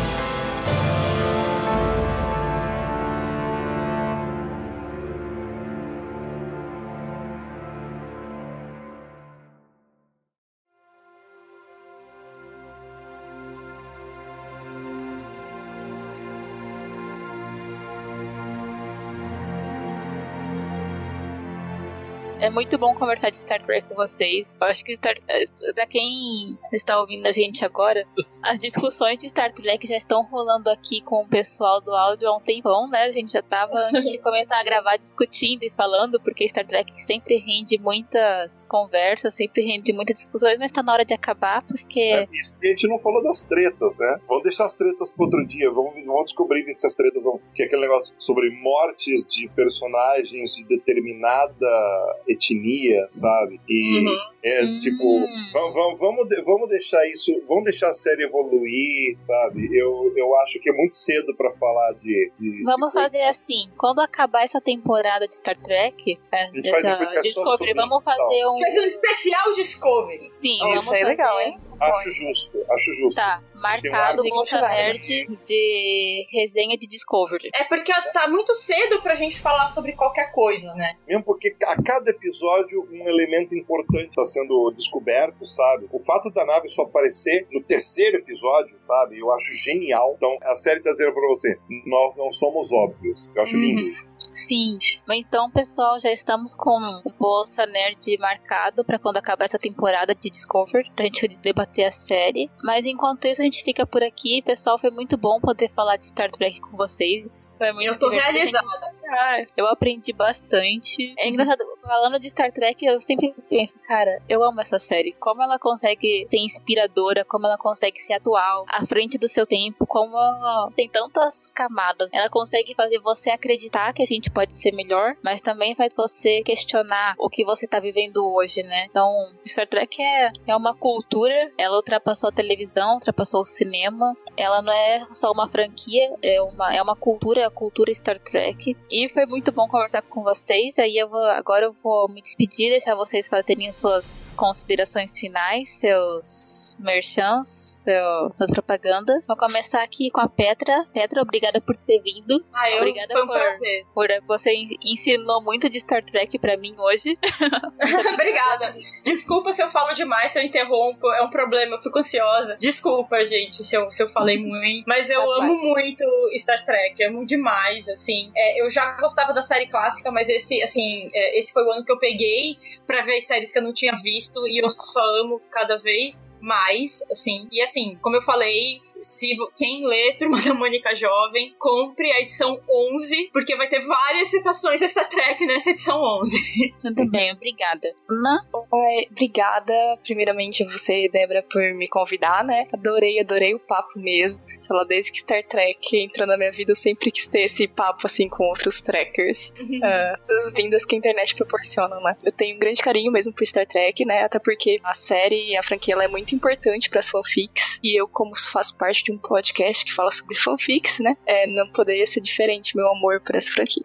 Então, bom, é, quem quiser saber mais do meu trabalho, ouvir mais, né, do que eu tenho para dizer e o que o pessoal também do Fanficast, né, que é o meu podcast, né, tem para falar, é acessar lá então fanficast.com.br, seguir a gente nas redes sociais, que no Twitter é fanficast, é arroba fanficast, o que é fanficast.br. Eu também tenho um, Wattpad, para quem se interessar, né, das coisas que eu escrevo, meus originais estão lá no Wattpad, que é Ana Rosa Leme. Algumas fanfics minhas estão no NIA, em breve também terão fanfics de Star Trek que eu estou escrevendo, está na, na minha fase de revisão. Então, Mas vai também... ter o data? Não, é da série clássica, é da série clássica. Ah.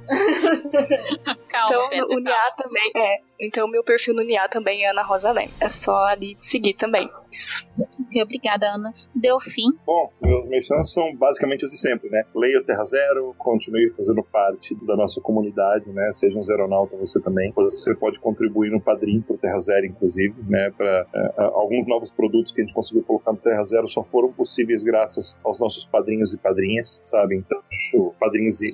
Eu falo padrinhas porque o programa chama padrinho, ok? O cast vai estar ao ar, mas se você estiver em, em Campinas às quintas-feiras, à noite, me procure inbox, ok? Porque eu só vou dizer que existe um negócio em Campinas muito privado, muito convidativo, chamado Sessões Secretas. Se você quer descobrir que raios é isso, você me contata por inbox, se você por acaso estiver em Campinas, e descobrirá um, um universo diferente que tem a ver com cinema. E falando em cinema, em Campinas, no Sesc Campinas, uh, se você estiver por aqui também, de vez em quando eu sou curador de sessões de cinema no comando debates depois, depois. E em outubro, todas as terças-feiras, sete e meia da noite, vão ter filmes de uma série chamada Horrores Contemporâneos. Começou com um filme polonês israelense chamado Demon, que é muito foda. E a gente vai passar alguns outros filmes, como Garoto Sombria Caminha pela Noite, que é um filme iraniano com produção dos Estados Unidos. A gente vai passar O Rastro, que é um terror brasileiro, é um filme desse ano. Então são cinco filmes muito contemporâneos. São filmes onde o horror é menos óbvio do que pode parecer, sabe? E eu acho que é uma coisa legal do Sesc é permitir que esses, essas mostras de cinema, esses projetos diferenciados aconteçam, né? O Sesc Campinas, especificamente, é um Sesc muito aberto para esse tipo de projeto, assim como alguns Sescs do interior e pelo menos três ou quatro unidades do Sesc de São Paulo têm programadores com uma cabeça bem lá na frente em que isso pode acontecer também. Então, se você estiver para Campinas, mês de outubro, às terças-feiras, tem isso, o Sesc. Às quintas-feiras, me procure por inbox, descubra um universo secreto que só eu posso oferecer para vocês. Eita. Uh, agora eu vou deixar o Delfim falar de novo, o renegado, em alguma consideração. aliás, aliás, aliás, o renegado não vai lembrar disso, mas em julho de 2018. É seu podcast 171. Vai ter, vai ter o Comic Pod 171, que está agendado já faz cinco anos. A gente Eita. fez essas contas há cinco anos, que é um, vai ser um podcast modelo Versus. Vocês sabem que o Comic Pod mudou a numeração, agora ele é. Todos os podcasts eles são contínuos de numeração, mas a numeração vai voltar especificamente para que o podcast principal da gente, Comic Pod, quando chegar no número original, número 171, tenha o famoso embate Delfim versus Renegado, onde uh. a Débora se convence será de uma vez por todas que nós não somos a mesma pessoa. Você pode ser a mesma pessoa do universo espelho. Então, mas é, ninguém, né? na Terra 2. Me chama como plateia desse podcast, por favor. Eu fico quietinha, eu coloco no mundo, mas. Como é um verso só de duas pessoas, geralmente são várias pessoas num grupo e um juiz. Acho que nesse caso vão ser vários juízes contra dois, né? ah, né? Tipo Marvel versus DC que a gente fez, que eu já disse que eu não ia ser parcial porcaria nenhuma, que eu era decenalta e, enfim. Ainda bem que eu tava lá para fazer o papel Marvete. É, que as intermediadoras não conseguiam ser do meio de ninguém, não. Mas, por favor, me chamem para esse podcast Delfim versus Renegado. Já porque tá chamada. ainda... Um prazer. Obrigada, ah, eu mas enfim. quero, né? Mas tá bom, vai, renegado. Deu Assim, fim assistam. 2, por favor. Leiam minha coluna no Terra Zero e leiam o Terra Zero. Participem da nossa nosso grupo no Facebook. E fechado Obrigada. Ah, Façam parte do padrinho. Como é que é mesmo, Daphne? O, o, o padrinho Terra. Zero é padrinho.com.br Terra Zero. Sim, e tem o grupo também que do Terra Zero que é bem legal. Que a o gente. Renegado é eu- o eu- sim, eu também. Eu A adoro, porque eu adoro colocar ordem naquela bagunça. De vez em quando precisa. Sim, mas é um grupo bem legal, né? Que tem aí, nas quartas-feiras a gente coloca algumas reviews de quadrinhos que a gente lê. Pois é, Ah. todo mundo reclama. É bom falar isso em algum lugar, né? Vai ser aqui. É, todo mundo reclama que o Terra Zero tem, tem poucos reviews, né? Numa, que a gente tá num ano em que a gente tá testando um formato que acho que veio pra ficar, que é menos notícia hard e mais artigos, um pouquinho mais profundos sobre as notícias que nós damos. Os reviews também têm se aprofundado e ficado um pouco mais pessoais. Mas a Débora e o Renegado têm feito uma coisa às quartas-feiras. Quarta-feira vocês sabem, né? É dia de quadrinho novo. Então, eles pegam vários títulos e fazem resenhas na comunidade Facebook. Então, as, as impressões deles sobre, sobre as revistas, que eu acho uma coisa muito interessante. Basicamente, a Débora e o Renegado fazem porque eles têm um pouco mais de tempo do que a gente. Eu até agora não consegui, por exemplo, fazer, mas a intenção é que mais gente faça, porque é um formato muito legal que o, o Renegado descobriu primeiro, a Débora incorporou a, a vida dela e que eu acho muito legal isso. E mais gente, eu acho que fazendo pode enriquecer. Porque quem disse que o- só a plataforma, só o site tem que ser o site? Todos os canais têm, têm conteúdo para oferecer no Terra Zero. Os padrinhos têm conteúdo exclusivo, quem acessa o Facebook tem conteúdo exclusivo, quem tá no Instagram tem conteúdo exclusivo. Tudo forma o Terra Zero. Não é só um .com.br que você vai tá, tá só lá. Não, isso é só uma parte, né? Eu, eu acho que eu acho que é mais justo você ter policanais para conversar. E o Terra Zero, ele é muito ele é muito bacana nisso, né?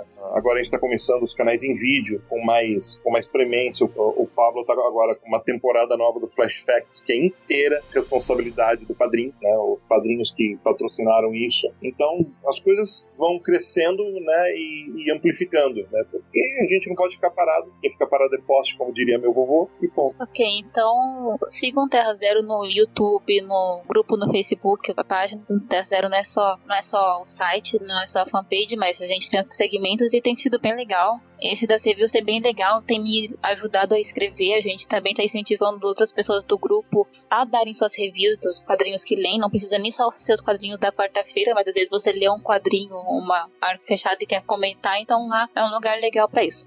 Mas vai, Tamis, suas considerações? Eu não tenho muito o que dizer hoje, nesse momento. Eu não sei se a gente anuncia, Débora, as coisas que a gente tem ou deixa só no ar como novidades. Não, pode falar já. Nós pretendemos fazer, então, é, um sorteio de um kit, né? Que nós estamos montando aqui no Bolsa Nerd. Então, fiquem espertos lá na fanpage. Então, logo, logo ele estará pronto, né, Débora? Sim, ah, deixa eu falar, vai ter uma bolsa com estampa de unicórnio. Ah, eu achei tão bonitinho aquele tecido.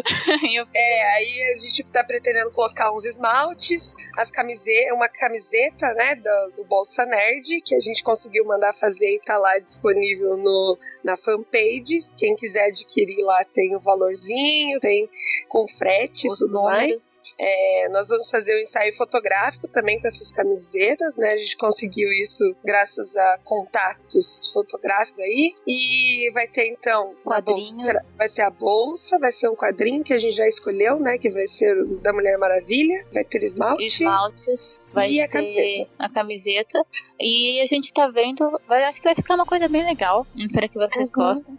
E como a Tamis falou, tem as camisetas que são bem bonitas, são um tecido bem legal também. Tá num preço acessível, a gente não tá cobrando pra lucro, a gente tá cobrando o custo dela. Então elas são, assim, pra se sustentar, que tem a ESC Me About, Minha Feminista Agenda, que é daquela capa polêmica, daquela HQ da Marvel, que foi Uhum. tal, e também a Be The Hero, que foi a campanha que a gente lançou sobre contra a intolerância no mundo nerd, né? Na cultura nerd. Uma campanha que a gente tá bem feliz por ter feito, por Sim. ela teve um foco maior numa semana, mas a gente sempre a gente acha que é um pensamento, a gente acha não é um pensamento que a gente se esforça tanto no Terra Zero quanto no Bolsa Nerd, que é a cultura nerd ser um lugar mais tolerante, um lugar que seja o que o, a Enterprise é um lugar que as pessoas possam conviver, que as diferenças possam acrescentar e não ser motivos de briga, não ser motivos de preconceitos, né? Então, Sim, a campanha vai continuar, né? Que estão se organizando para outros também, outras mídias também fazerem as suas, os seus collabs, né? Então vai ser bem legal. Aí a gente vai continuar fazendo essa campanha. Seja você também o herói junto com a gente, né? Participe dessa tag, que é o Be The Hero. É, suba a tag aí nas suas redes sociais. É, compartilhe essa ideia que foi muito legal participar. O texto principal foi eu que escrevi, aí a Débora fez a edição, e aí teve mais. Quem mais ajudou na edição, Débora? cara, acho que a Petra ajudou na edição, a Thaís. Então, Foi bem legal. Foi bem legal. O desenho de uma das camisetas do meu pai está aqui, eu acho, ainda. E é o que as pessoas mais perguntam, inclusive, né? Eu, a gente já conseguiu vender, inclusive, uma camiseta com o símbolo do. que foi um desenho do. Então, tá Falando no aqui teu pai, crédito. tio Alberto, obrigada por ter vindo. Tio Alberto que participou Ei. do nosso podcast especial do Dia dos Pais, que foi bem legal. Por sinal, recebi mensagem esses dias dizendo que foi emocionante ouvir esse podcast, que foi por todo. Bom, né? foi- Então, obrigada por ter vindo. Tem É, alguma consideração? Ouvinte, né? Mais ouvinte do que qualquer coisa, mas é muito bacana, né? Poder ouvir é, nerds conhecedores, né? Profundos de quadrinho, TV, cinema, né? Eu ouvi vocês falando. E só quero dizer pra vocês: vida longa e próspera. Vida longa e próspera. Vida longa e próspera, vida longa e próspera pra você, bolseiro e bolseiras, aeronauta. Continue seguindo a gente no Terra Zero, no Bolsa Nerd. E é isso, Be The Hero, vida longa e próspera. E a- Vida até e mais. próspera. Vida longa e próspera. vida longa e próspera. Então, Terrível. Ah, claro.